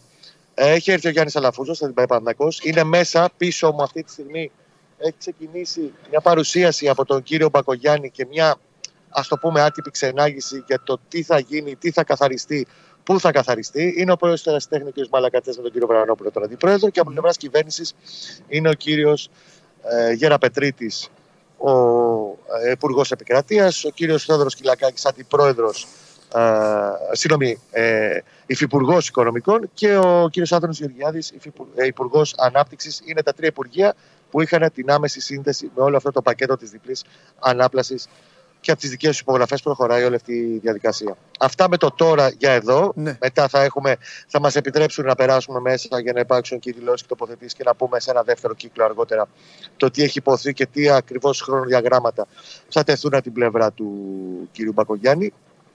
Ε, πάμε να μιλήσουμε για το χθεσινό. Ναι. Να, πούμε, να, πω, να πω και εγώ ως φινάλε, είναι πολύ, είναι πολύ ωραίο όλο αυτό που γίνεται. Ε, ανυπομονούμε όλοι να ετοιμαστεί, να έχει και ο Παναθηναϊκός ένα γήπεδο όπως το αρμόζει, ένα σύγχρονο γήπεδο, να μπορούμε να πηγαίνουμε, να πηγαίνουμε όλοι, να καθόμαστε, να καθόμαστε μέσα στο γήπεδο όπως όλα τα γήπεδα, όχι σε κουβούκλια, ο καθένας λέει το δικό του καημό τώρα. Όχι σε κουβούκλια και όλα τα υπόλοιπα. Να υπάρχει αυτή η άβρα. Να είναι μια πολύ πιο σύγχρονη κατάσταση ε, βάσει των ε, απαιτήσεων που υπάρχουν πλέον. Ε, ε, στη ζωή μας και στον αθλητισμό το επαγγελματικό σε αυτό το επίπεδο. Πάμε, λοιπόν. Κοίταξε, θέλω να μου Είναι η πρώτη φορά πάντως που ναι. μπορώ να σου πω, επειδή αυτό το θέμα είναι όπως όλα αυτά τα χρόνια, δεκαετίες στη Γιοφύρη Τσάρτα στο γήπεδο του Παναθηναϊκού. Ναι. Μπορώ πλέον να σου πω, αν με βάλεις να υπογράψω ένα χαρτί, ότι ναι, αυτή τη φορά ξεκινάει. Ωραία. Δεν βλέπω κάτι που μπορεί να το φρενάρει πλέον Ωραία. Αυτό, αυτή η διαδικασία. Ωραία. Λοιπόν, πάμε χθες. Περνάει μπάλα, δεν περνάει, έχει σηκωθεί όρθιος, σε κάνω εικόνα. Πέρασε, φωνάζεις, πέρασε, πανηγυρίζουν εκεί. Λες άντε τώρα κράτα το, σβήστο να φύγουμε. Ένα, ε, δεν είπα περνάει, περνάει, δεν περνάει, ένα γκολ φωνάξα μόνο. Εντάξει. Πάω βόλος φωτιάς. Ναι. Ε, ε, θα μου πούν και για την ΑΕΚ, γιατί ρωτάει ο κόσμος. Μόλις μου το γράψουν, εκεί που το, ε, το γράφει δεν φαίνεται τίποτα, δεν το ξέρουν, πρέπει να κατέβουν. Ε, λοιπόν, πάμε, πάμε. Καιρό να, ε, είχε καιρό να πάρει ορισμό φωτιά, οπότε πρέπει να πάρει και αυτός κανένα παιχνίδι. Θα τον ακούτε τον Κώστα το Γουλή. Ναι, αλλά δεν μου είπες για Γιώβιτς Φραν. Προφανώς δεν ξέρεις τίποτα. Θα μελετηθεί αύριο. Θα μελετηθεί εις βάθος. Θα σέβεστε. Λοιπόν, και. Ρα... Ρατσκόφσκι, Πολωνία. Ρατσκόφσκι, Πολωνία. Αεκάρης. Category 1. Ένας Κροάτης, ένας Πολωνός και ο Φωτιάς την Κυριακή. Πάμε. Και καλά ξεμπερδέματα. Έτσι. Λοιπόν... Λέγε Κώστα. λοιπόν, κοιτάξτε να δεις. Ε, νομίζω ότι πρώτα και πάνω απ' όλα, γιατί άκουσα και λίγο για τον Δημήτρη, όσο περίμενα να συνδεθούμε. Ε, Χτες είχε αυτό που σου είπα που έπρεπε να ξαναβγάλει ο Παναθηναϊκός για να διεκδικήσει το, τον τίτλο μέχρι τέλους. Είχε και φλόγα και είχε τέλος πάντων και ένα πνεύμα νικητή. Ναι. Ο Γιωβάνο έχει φρυδιάσει τους πάντες. Ναι. Πέρα από την όποια ε, ατυχία, γιατί χάνει τον Πρινιόλη τελευταία στιγμή. Ο Πρινιόλη, για να το ξε, ξεκαθαρίσουμε λίγο για τον κόσμο, είχε μια ενόχληση στην πλάτη. Στο ίδιο το σημείο που είχε τραυματιστεί πέρσι και είχε περάσει ένα δύσκολο φεγγάρι, ένα δύσκολο μήνα. Το, το Γενάρη του 2022. Ε, έβγαλε αυτή το, την ενόχληση μετά την προπόνηση της Τρίτης. Μάλιστα. Πήγαν για Θεσσαλονίκη, ε, λίγο ξέρεις τώρα, ε, ψευτοθεραπείες, λίγο μασάζ, λίγο το ένα, λίγο το άλλο. Δοκίμασε να προπονηθεί, να μπει μάλλον να κάνει ζέσταμα στο Βικελίδης. Δεν, δεν το συζητάμε, δεν ρίσκαρε ούτε 1% και στην τελική γι' αυτό και έχει αποκτηθεί και ο Λοντίκιν. Ο οποίος ήταν πάρα πολύ ε, καλός και ουσιαστικός στο χθεσινό μάτσο. Και νομίζω και σταθερός, αυτό ακριβώς που χρειαζόταν ο Παναθηναϊκός για ένα τέτοιο παιχνίδι παρά το γεγονός ότι χάνει τον, τον ε, Μπρινιόλη, έχει εκτός και τον Κότσιρα, υπενθυμίζω, γιατί είχε αυτό το αιμάτωμα στη γάμπα που του πάτησε με τον Βόλο. Προτιμάει να πάει σε ένα πιο σφιχτό και πιο σκληρό σχηματισμό με Τσέρι την Μπερνάρ. Δεν το περιμέναμε. Και Κουρμπέλ δηλαδή και Πέρεθ στην, ε, στον άξονα της μεσαίας γραμμής. Και τον Κιλέν Χέισλερ αντί του Μαντσίνη αριστερά γιατί ήθελε να τον έχει πιο φρέσκο το Μανσίνη στο δεύτερο ημίχρονο, όπου πίστευε ότι έχοντας απορροφήσει την όποια επιθετικότητα περίμενε θα βγάλει ο Άρης στο παιχνίδι του, θα ήταν σε θέση να το χτυπήσει καλύτερα το μάτσο όπως και έγινε. Στο πρώτο ημίχρονο, εντάξει, ο Άρης είχε λίγο παραπάνω κατοχή. Αν εξαίρεση εκείνο το σου του Πάλμα στο φάουλ που έφυγε πάνω το δοκάρι και έγλειψε το πάνω το δοκάρι, δεν απειλήθηκε πάρα, πάρα πολύ. Δεν έκανε κιόλας ο κ. Παναγό. Το δεύτερο, με την ίσο του Μαντσίνη και του Σπόρα, άλλαξε όλο το πλάνο και ο σχεδιασμός. Έχασε ευκαιρία εκεί πάλι ο, ο Σπόρα, πιστεύω ότι εκεί το ανέβηκε η πίεση πολύ στους ε, φίλους Πανάκου, αλλά έβαλε ένα γκολ το οποίο θυμίζει πάρα πολύ τον γκολ που έβαλε ο Παλάσιος στο μάτι πρωταθλήματος. Γιατί Βέβαια, που πήγε και αυτό ψιλοκρεμαστά στο πίσω δοκάρι. Βέβαια. Πρόσεξε, εκεί ήταν κόρνερ Βέρμπιτ, τώρα ήταν κόρνερ Τσέρι. Ναι. Και παλιά πάλι ο Σάρλια, ναι. ο Τίμιος. Ο Τίμιος Σάρλια, ο οποίος είναι καθοριστικός σε δύο ε, περιπτώσεις. Και πιάνει Εντάξει, εγώ το λέω goal stick του αυτό. Ναι. Δεν, θέλει να το κάνει. Τώρα το πώς το πιάνει είναι και θέμα instinct του και πώς το πάει και η μπάλα. Αλλά βεβαίως και θέλει να το κάνει ο Σπόραρ. Ο ε, Σαμπάνης μπερδεύεται, δεν μπορεί να αντιληφθεί την πορεία της μπάλας. Ναι. Η μπάλα περνάει. Μπορούσε να βάλει και δεύτερο γκολ μετά. Ήταν πολύ πιο σταθερός. Δεν απειλήθηκε καθόλου στο δεύτερο μικρό. Και αυτό είναι το βασικό γιατί ναι. έχουμε πει ότι πρέπει ο Παναγικό βεβαίως να αυξήσει την παραγωγικότητά του. Πρέπει να βάζει γκολ γιατί έτσι θα πάρει το πρωτάθλημα. Αλλά τουλάχιστον ξεκινάει τα παιχνίδια με τη σταθερά του που είναι η καλύτερη άμυνα του πρωταθλήματος μακράν. Και με Μπρινιόλη και χωρίς Μπρινιόλη. Μπρινιόλη έχασε το, το σερί του χθες. Έτσι, ναι, ναι, το ναι, σερί των, ναι, ναι. αγώνων του. Ε, έχει να δεχτεί γκολ 7 μάτς και με αυτό το όπλο ξεκινάει τα παιχνίδια του. Σαφώς και θέλει βελτίωση μπροστά. Σαφώς και κάθε μάτς είναι διαφορετικό, όπως θα είναι και το τέρμι του Ολυμπιακό τώρα στη λεωφόρο. Άλλο διάβασμα, άλλη προσέγγιση, άλλα πράγματα που μπορεί να δοκιμάσει ο Γιωβάνοβιτς. Χτε πάντως το πήγε ακριβώς όπως το ήθελε για να το πάρει στο συγκεκριμένο παιχνίδι απέναντι σε έναν αντίπαλο ο οποίος είχε ψυχολογία, αλλά τον έφερε στα δικά του μέτρα εκεί που ήθελε ο Γιωβάνοβιτς. Μάλιστα. Ωραία. Δεν θέλω να σου πω κάτι για το Κυριακή για να τα πούμε αύριο. Αλλά αύριο είμαι υποχρεωμένο. Είμαι, είμαι υποχρεωμένος να σε ρωτήσω και να σε αφήσω γιατί καταλαβαίνω ότι τρέχει και το ρεπορτάζ. Δεν θα σε βασανίζω εγώ. Ε, ε, Πιστεύεις ότι το γύρισε ξανά το κουμπί. Δηλαδή τώρα δεν, δεν θέλω να σε ρωτάω συνέχεια τα ίδια γιατί ξέρω ότι πιστεύεις. Δεν θέλω πάλι να κάνουμε αυτή. Είναι και χαζή κουβέντα. Φορτσάρι, δεν φορτσάρει ο Παναθηναϊκός επειδή τη μία βάζει, την άλλη δεν βάζει. Αλλά ρε παιδί μου, θα σου το πω αλλιώς. Δύο μάτς με τον Ολυμπιακό τις έχει κερδίσει ο Ολυμπιακός σε εντυπώσεις κατά κράτος. Πιστεύεις ότι ήρθε η ώρα του Παναθηναϊκού να το, να, να, να το γυρίσει αυτό το χαρτί; Το πιστεύω. Εγώ απλά αυτό που σου είχα πρωτοπεί και τώρα μου κάνει δύο μήνες πίσω αυτή την κουβέντα ναι. έχει να κάνει ναι. με, τον, ε, με το κομμάτι των δυνάμεων και της έντασης. Ναι. Και βλέπεις ότι ακόμα και στο μάτσο με τον Βόλο που ο Παναγιώ μεσοπαιδευτικά υπέφερε και στο ναι. εύκολο γκολ υπέφερε, ένταση είχες στο τελευταίο 20 λεπτό. Δεν έχεις σβήσει κάποια μηχανή. σα ναι. ίσα που ήταν πολύ πιεστικός. Όπως αντίστοιχα και χτες ε, έχει υπερνικήσει το, στο κομμάτι των δυνάμεων τον Άρη. Αυτή τη στιγμή έχει πάρα πολύ καλή ναι. φυσική κατάσταση και ένταση ο Παναθηναϊκός ναι. στο παιχνίδι του. Και αυτό πιστεύω θα είναι και ένα από τα δυνατά του σημεία ναι. στο μεθαυριανό παιχνίδι με τον, ε, με τον Ολυμπιακό. Και, και πιστεύω, προσθέτω εγώ τώρα, χωρίς να γνωρίζω, αλλά μου αρέσει πάρα πολύ να παλεύω να μπω στο μυαλό των προπονητών, τρελαίνομαι γι' αυτό. Πιστεύω ότι η μη χρησιμοποίηση του Μαντσίνη είχε και, και, είχε και πολύ Ολυμπιακό. Εγώ αυτό νομίζω. Δεν είχε λόγο, όπως παίζει ο Άρης, δεν είχε λόγο να τον κρύψει το Μαντσίνη. Καταλαβες; Δεν είχε λόγο. Είχε λόγο όμως να τον ρίξει στο δεύτερο που ξέρει ότι θα έχει ο Άρης γιατί παίρνει δυνατά στα μηχρόνα όπω έκανε και με τον Μπάουκ ναι. και θα σπαταλήσει πολλές δυνάμεις. Ναι. Όπως και έγινε. Και είχε λόγο ε, να, ρίξει, να τον ρίξει πολύ πιο φρέσκο όπως και με τον που μπήκε ο Μαντσίνη κατευθείαν ε, έχει αλλάξει όλη η εικόνα ναι. επιθετικά. Έχει χάσει και την ευκαιρία μετά να κάνει το 0-2. Ναι. Έχει συμμετοχή σε όλο το, το setup και το στήσιμο το μισοεπιθετικό του Παναγικού. κάθε μάτσο είναι διαφορετικό. Το πώς το προσεγγίζει το βλέπεις ότι τουλάχιστον ο Γιωβάνοβιτς δεν στέκεται μόνο σε ένα πλάνο. Προσπαθεί πάντα να το παλεύει λίγο παραπάνω. Άλλες φορές τα καταφέρνει, άλλες φορές με το βόλο για παράδειγμα δεν του βγήκε. Ναι. Το, γενικά όμως το δουλεύει και το, και το προσπαθεί σε πολλά επίπεδα. Ωραία. Να πούμε ότι εντάξει, περιμένουμε σήμερα έχει δώσει off ο Γιωβάνοβιτς, αλλά η εκτίμηση που υπάρχει είναι ότι και ο Μπρινιόλη και ο Κότσιρας θα είναι έτοιμοι για το τέρμι της Κυριακής και το λέω γιατί είναι σημαντικό τώρα. Ναι. Ε, Καταλαβαίνεις ότι είναι διαφορετικό διαφορετικών καταστάσεων και ειδικών συνθηκών ε, ναι. παιχνίδι. Και θα ήθελα να μου πεις τη γνώμη σου για, τη φάση του 26ου λεπτού χτε. Να, ε, να, ε, να, το, να, το, να δω, δεν ξέρω καν γιατί μου μιλάς και θα σου πω αύριο.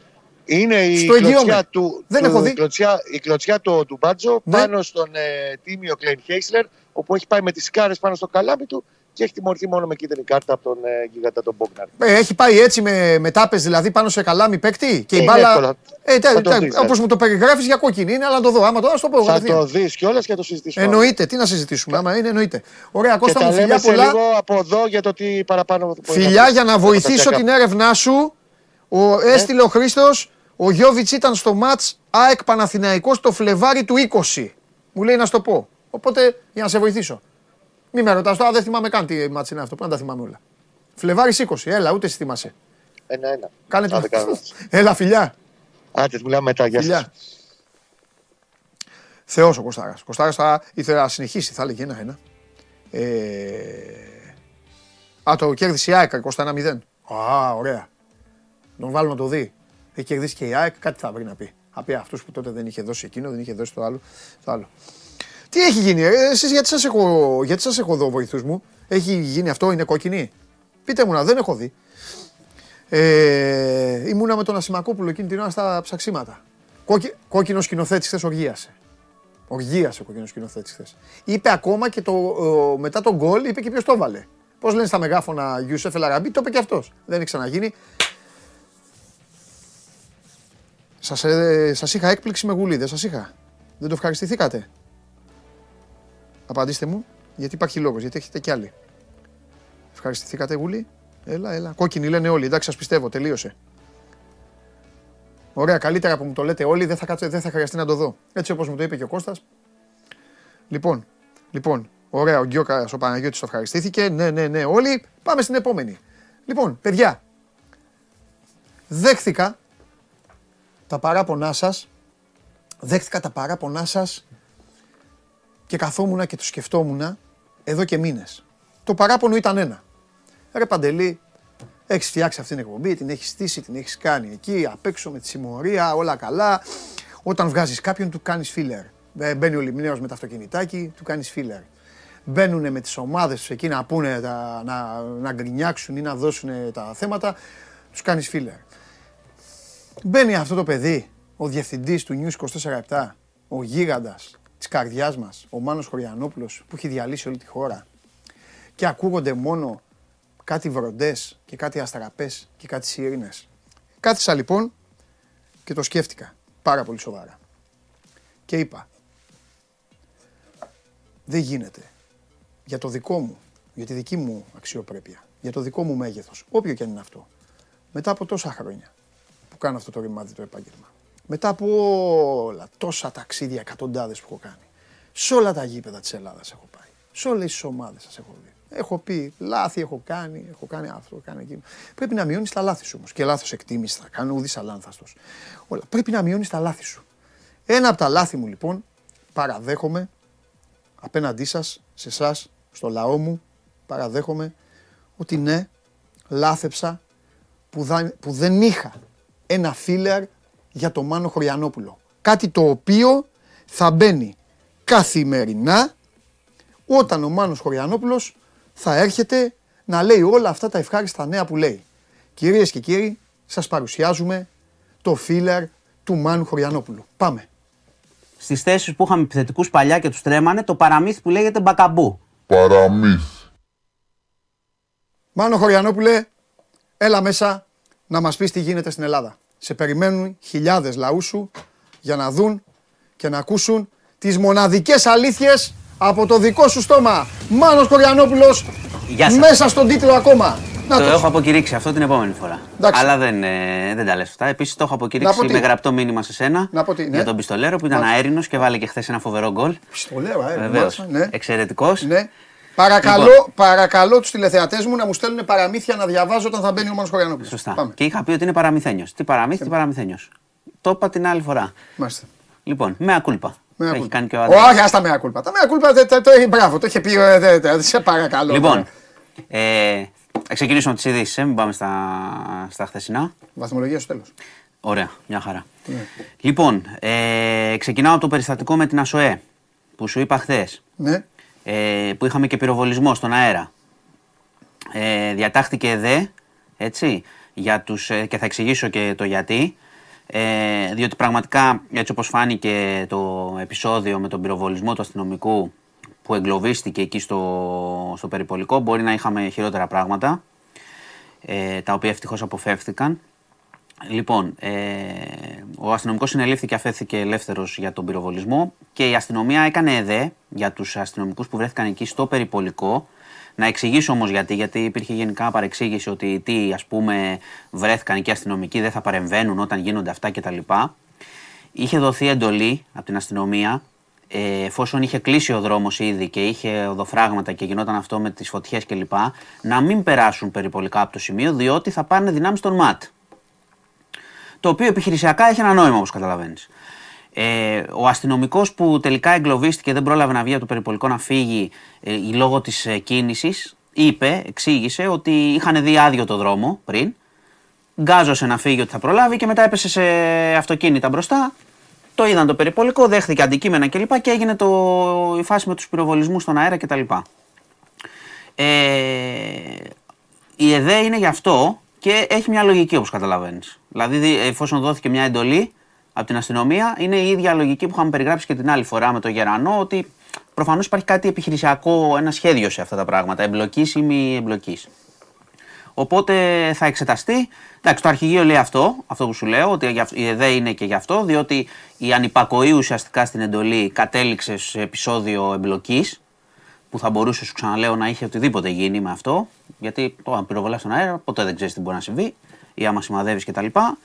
Ε, και θα εξεταστεί, θα, θα δούνε, θα εξετάσουν το πειθαρχικό μέρος και λέει το αρχηγείο ότι θα εξεταστεί φυσικά αφού έγινε, έγινε σύλληψη και αφέθηκε ελεύθερος θα εξεταστεί και το ποινικό μέρος αν από το ποινικό είναι καθαρός θα είναι και από το πειθαρχικό. Αυτό για να εξηγήσουμε λίγο γιατί το επεισόδιο σου είπα χθες. Εγώ ήρθα να σου πω για, ένα, για επεισόδια στο κέντρο και κίνηση στους δρόμους και είχε καταλήξει σε πυροβολισμό. Λοιπόν, πάμε λίγο δίκη Πισπυρίγκου γιατί έχει γίνει ένα μεγάλο ε, θέμα από χθες.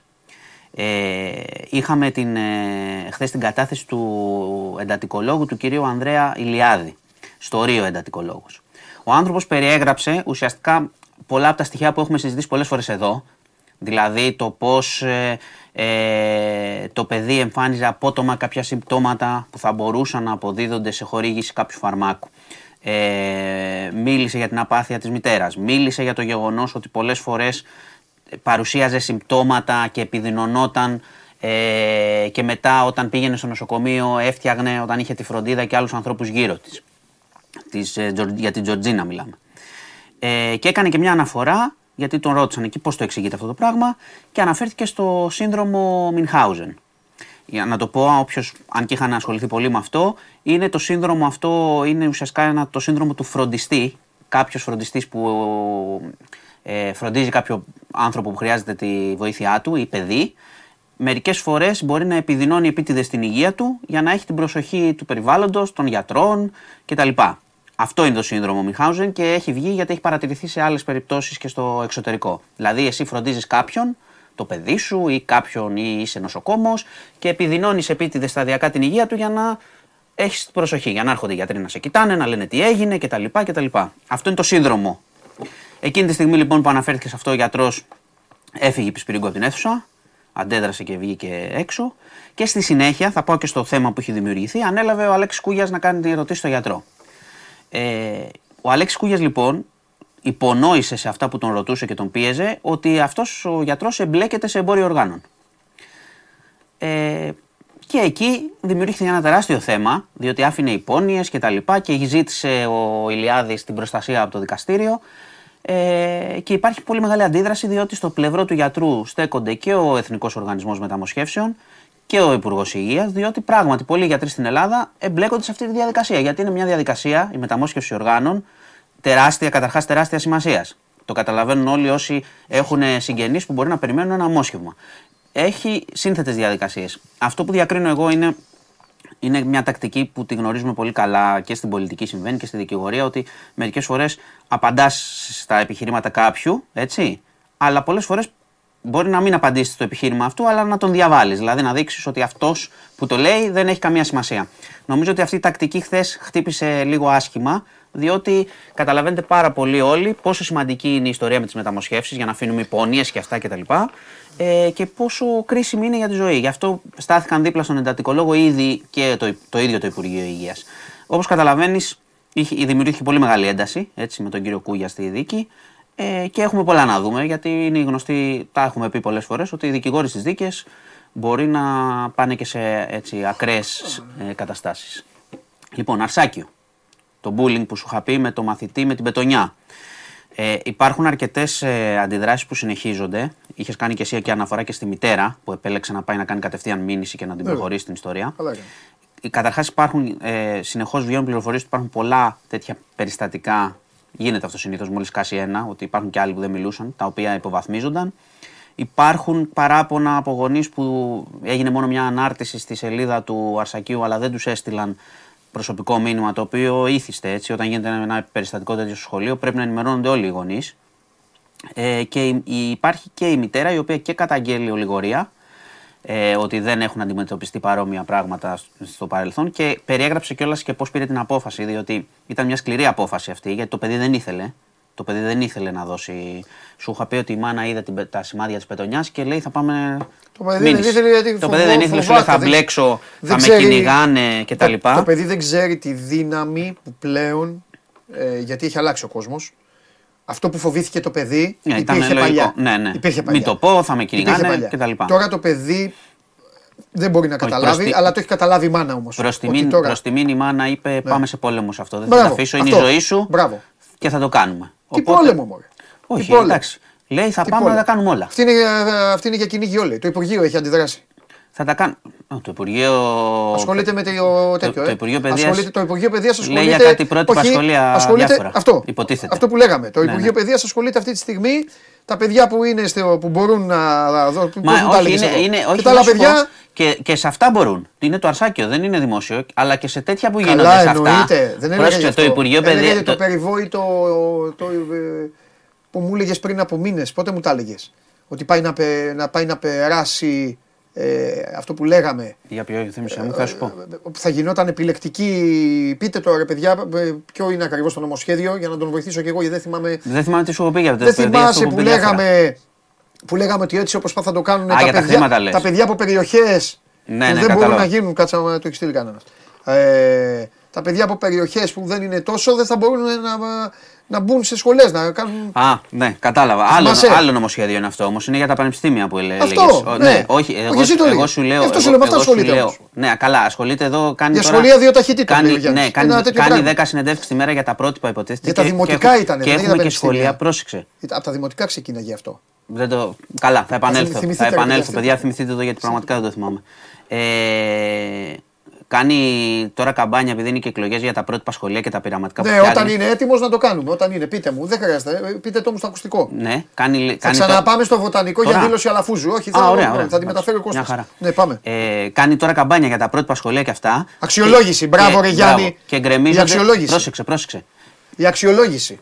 Σωστά, Ήταν αυτή. σωστά, σωστά. Την αξιολόγηση, λέω παιδιά, σχολείου και καθηγητών. Αυτό. Πρόσεξε. Κάνει, Τραγικό. Πρώτον, πρώτον, κάνει καμπάνια για τα πρότυπα σχολεία που φτιάχνονται. Ενώ έχουμε σε ένα μήνα, σε ένα μήνα ναι. πέντε περιστατικά να γκρεμίζονται τείχη και οροφές σε σχολεία. Ναι. Τα οποία δεν τα βλέπετε πουθενά, αλλά OK. Okay. Και τώρα σε αυτές τις περιπτώσεις δεν ξέρω τι κάνει το Υπουργείο. Αλήθεια σου λέω. Ξέρω ότι έχει το Αρσάκειο ότι τη Μεγάλη Τρίτη θα συνεδριάσει ο Σύλλογος Γονέων και Δασκάλων κτλ. για να δουν τι είναι. Τέλος πάντων, μπράβο στη ναι. μητέρα πάντως ναι. και το παιδί. Μπράβο. Γιατί αυτά πρέπει να βγαίνουν μπροστά. Δεν μπορεί τώρα να σου κάνουν τέτοια πράγματα.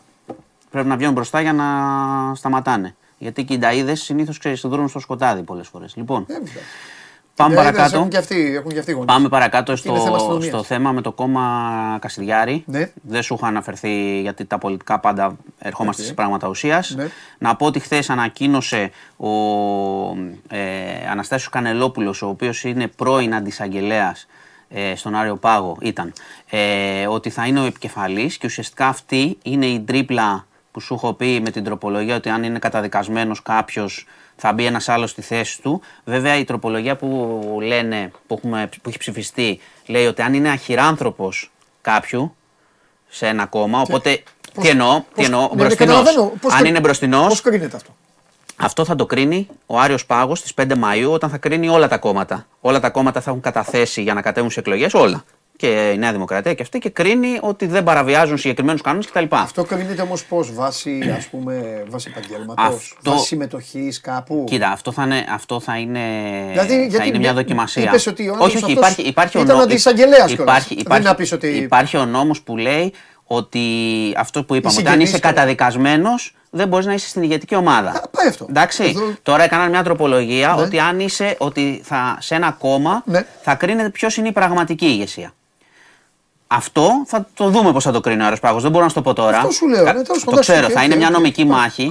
Η οποία θα τη δώσει προφανώς μπαίνει και αυτός που είναι αντισαγγελέας παρόμοιων απόψεων με τον ε, το φυλακισμένο Κασιδιάρη. Και έχω να αναφέρω και το εξής, ότι η οικογένειά του έκανε ανακοίνωση χθες, η οικογένεια του αντισαγγελέας, ξαναλέω.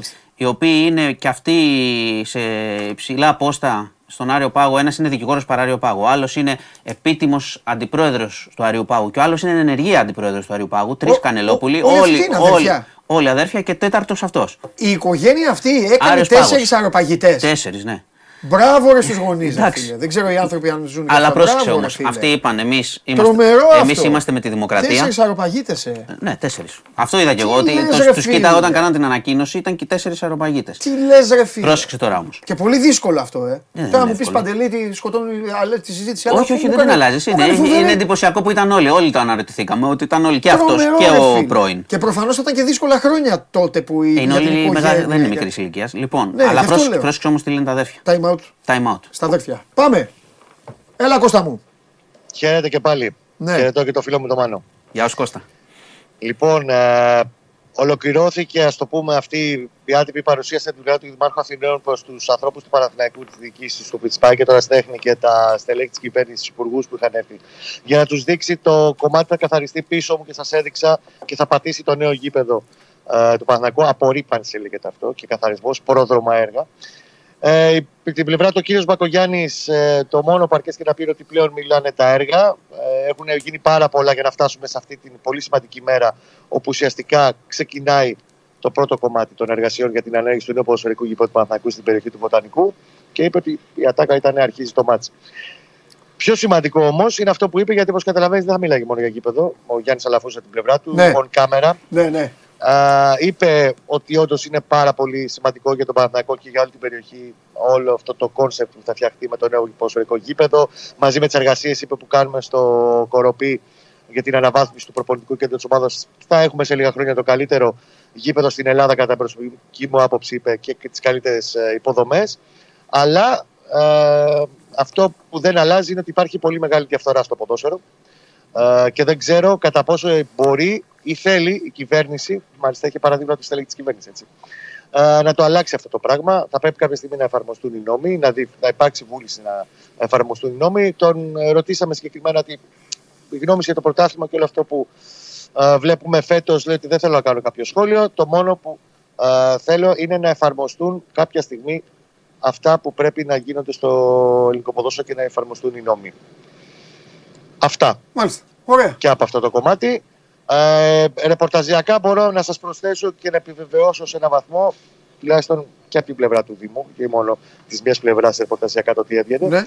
ε, ότι αν δεν προκύψει κάτι διαφορετικό τις επόμενες εβδομάδες μέσα στο Μάιο εγώ δίνω και μια μικρή πιθανότητα ανάλογα με το πόσο γρήγορα θα κινηθεί το ελεκτικό συνέδριο σε όλη αυτή τη γραφειοκρατία και τη γραφειοκρατία και χαρτούρα που έχει φύγει προς τα εκεί. Ναι. Ε, να πάμε και πριν τις εκλογές στο να είναι έτοιμη η σύμβαση προς υπογραφή του Δήμου Αθηναίων, τελική σύμβαση, έτσι, με το ανάδοχο σχήμα της τρεις μεγάλες εταιρείες, την ε, ε, Τέρνα, τον Άκτορα και την ε, Μητυλινέως. Κώστα μου, φιλιά. Την αγάπη μου, καλή συνέχεια. Γεια σου, Γεια σου, φίλε, γεια σου. Λοιπόν, συνεχίζαμε με την, ε, με, με, με, με, την οικογένεια που θέλει να πει ο Μάνος, αλλά θέλω να πω κάτι στον Νίκο. Λέει, εντάξει, ρε παιδιά, δεν είναι όλο. Καταλαβαίνω ότι η Ελλάδα είναι η χώρα με πολλά, τα έχει πει εδώ ο Μάνος. Αλλά Λέει ο Νίκος. Όχι μπράβο στους γονείς, επειδή παγού μπράβο στους γονείς αυτών των ανθρώπων που μπορεί να μην ζουν οι άνθρωποι κιόλας. Δεν ξέρω. Μπράβο λέει στα κομματικά τους βίσματα και στην κατάντια μας παντέλο. Ρε Νίκο μου, εγώ εννοώ ότι αυτοί οι άνθρωποι σπούδασαν τέσσερα παιδιά. Μην κολλάτε τόσα κόμματα κι αυτά. Όχι, θα, πάμε, θα πάμε και σε, στην ουσία. Ρε ναι, θα πάμε. Θα πάμε Άλλο λέω, εγώ τον βλέπω τελείωσαν. Σπούδασαν τέσσερα παιδιά, ρε Νίκο, και οι τέσσερις μπήκαν. Ε, νομικοί δεν μπαίνουν αυτοί οι άνθρωποι. Νομικοί. Μπήκαν νομικοί, μπήκαν, έφτασαν, έκαναν. Εντάξει, μετά δεν ξέρω τι βίσματα είχαν. Δεν, δεν με ενδιαφέρει κιόλας και αν είχαν ή αξίζουν. Αλλά ρε παιδιά, ηρεμήστε λίγο, ρε. Δείτε λίγο, ρε, και, δείτε λίγο. Ε, σκέψου, ήταν μια οικογένεια και είχε τέσσερα παιδάκια και αυτά τα παιδάκια γίνανε αρπαγίτε και τέσσερις. Καλά, έχω εντυπωσιαστεί. Καλά, ο ένας έγινε και φασίστας, αλλά εντάξει. Ναι, ρε παιδί μου, εσύ δεν μπορεί. εντάξει, ναι. Ωραία, πες, ωραία, πες, τι λένε οι άλλοι τρει. Αλλά. εντάξει, εγώ δεν. Εγώ γύρισα το χρόνο πίσω. Λοιπόν, πάμε, πάμε. ε, ωραία, πάω, να πάω λίγο στην οικογένεια για να ναι, συνεχίσουμε. Ναι. Ε, πολύ θετικό πάντως αυτό που βλέπω. Ναι. Το λέω και ειλικρινά, αυτό με το γήπεδο. Ε, δεν, το, δεν κάνω πλάκα τώρα. Ναι, ναι, εννοείται. Ξέρεις την άποψή μου ναι. να έχουν όλοι δυνατά γήπεδα. Ναι. Για να κερδίζει ο Ολυμπιακός εκεί, αλλά να έχουν δυνατά γήπεδα. Λοιπόν, ναι. ε, λοιπόν οι τρεις, τα τρία αδέρφια λοιπόν αποκήρυξαν ουσιαστικά την επιλογή του αδερφού τους. Okay. Έκαναν ανακοίνωση χθες με το που ανακοινώθηκε ότι αναλαμβάνει επικεφαλής τέλος πάντων αυτού του κόμματος, ναι. ό,τι και αν είναι. Είπαν ότι εμείς είμαστε με τη δημοκρατία, δεν έχουμε καμία σχέση με αυτά που πρεσβεύει ο αδερφός μας και με την επιλογή του. Ε, Όπως καταλαβαίνεις, πρώτον, είναι φυσικό να το κάνουν αυτό και και εφόσον πιστεύουν στη δημοκρατία, ήταν πολύ φυσικό να μην θέλουν να συνδέονται με αυτή την επιλογή. Ε, και φαντάζομαι ότι εντάξει, και εντός δικαιοσύνης τώρα και αυτά τα αδέρφια που λες ότι έχουν κάνει αυτή τη, τη διαδρομή θα αντιμετωπίζουν πρόβλημα με, το, με έναν ε, ναι. από τους αδερφούς τους να πηγαίνει να ηγηθεί ενός κόμματος φασιστικού. Ναι. Θα δούμε πάντως στην ουσία που θα, που θα καταλήξει. Είναι πολλές οι απόψεις, συνταγματολόγοι. Άλλοι λένε ότι δεν μπορείς να τους ανέχεις, πρέπει να τους απαγορεύεις. Άλλοι λένε ότι πρέπει ο λαός να τους ε, απαγορεύσει και ότι δεν ε, χρειάζονται απαγορεύσεις αυτού του είδους. Ότι η δημοκρατία τους αντιμετωπίζει όπως το έκανε και την άλλη φορά. Δεν μιλάμε για τα ποινικά. Έτσι. Τα ποινικά τον τζιμπάς και τον βάζεις φυλακή. Ε, θα δούμε πώς θα καταλήξει αυτή η υπόθεση. Ήταν όμως χθες μια εξέλιξη όλο αυτό. Μάλιστα. Λοιπόν, και να κλείσω Μπερλουσκόνη, έτσι δύσκολα τα πράγματα. Ναι. Ε, ήτανε, έχει πενοβγαίνει στα νοσοκομεία, είναι πια 86. Ε, τώρα διαγνώστηκε και με λεφιαιμία, οπότε είναι σε δύσκολη. Εντάξει, έζησε πλούσια ζωή, τέσσερις φορές πρωθυπουργός, Μεγιστάνας, Μίλαν. Και όχι μόνο. Μπούγκα μπούγκα πάρτι, αφού θες να, τα πούμε. Ε, έχει κάνει διάφορα. Δεν, στην, στην πολιτική το αποτύπωμα δεν είναι πολύ θετικό στην Ιταλία με αυτό που έκανε, αλλά εντάξει. Ήταν πάντως ένας τύπος που έζησε τη ζωή του στο, στο φουλ, ας πούμε. Ναι. Αυτά. Μάλιστα. Και μπακαμπού. Ε... Νάτος. Όχι έτσι, Ωραίος. βαθμολογία. Πάρ τον, πάρ τον έλα, έλα, πάρ τον έλα. Βαθμολογία. Βαθμολογία. Ε, ή Μάρτον, ρε σώζοντα. Βαθμολογία. Ή Μάρτον. Δεν πετυχαίνεις. Βαθμολογία. Ωραία. Τρεις βαθμοί. Όλα ναι, είναι ναι, ναι, ναι, κάνε ανάλυση. Τι έχει κι άλλα; Ωραία. Ωραία, πάμε τι έχει κι άλλα. Εντάξει, όλα είναι πιθανά τον Ολυμπιακό το χθεσινό. Α. Από το 1 μέχρι το 90 ήταν υπέροχος. Ό,τι θέλουμε να βλέπουμε. Μπακαμπού φοβερός. Θα σου επαναλάβω αυτό που έγραψα. Mm-hmm. Ο Ολυμπιακός μπορεί να τρελάνει και τρελούς. Ναι, δεν συμφωνώ. Το να τρελάνεις τρελούς είναι πολύ δύσκολο. Ναι, Γιατί είναι τρελή; Ναι, δύσκολο. Εντάξει, μπορείς να τους αναβαθμίσεις. Έτσι όπως το πάει ο Ολυμπιακός. Ναι. Δηλαδή, πραγματικά δεν ξέρεις τι θα δεις κάθε φορά. Ναι. Έτσι όπως έχουμε. Γιατί έχει φοβερά ποιοτικούς παίκτες ναι. και πληρώνει ένα ας πούμε κακό σχεδιασμό σε κάποια πράγματα. Μάλιστα. Λοιπόν, Σκηνοθετή. Και έχουμε και ντέρμπι. Ε. Πάλι θα με βάλεις; Όχι, τίποτα. Φιλιά. Εκπληκτικός. Έχω, κάνει, έχω κάνει κολοτούμπα. Ναι, ναι, ναι, καλά, εννοείται, εννοείται, εννοείται. εννοείται. Να ρωτήσω κάτι κύριε Ναυροζήτη, κύριε Ξεντάκη, μήπως είναι εδώ ο Γιάννης Λιμνέος; Όχι. Ωραία. Θέλετε να έρθετε εσείς, μετά να έρθει ο Λιμνέος με τον κύριο Ντενής και μετά να πάμε στο διδυμάκι; Ή τα έχετε, το, έχετε έτοιμο το διδυμάκι; Το διδυμάκι είναι έτοιμο. Δεν φταίνε σε τίποτα να περιμένουν. Πάμε.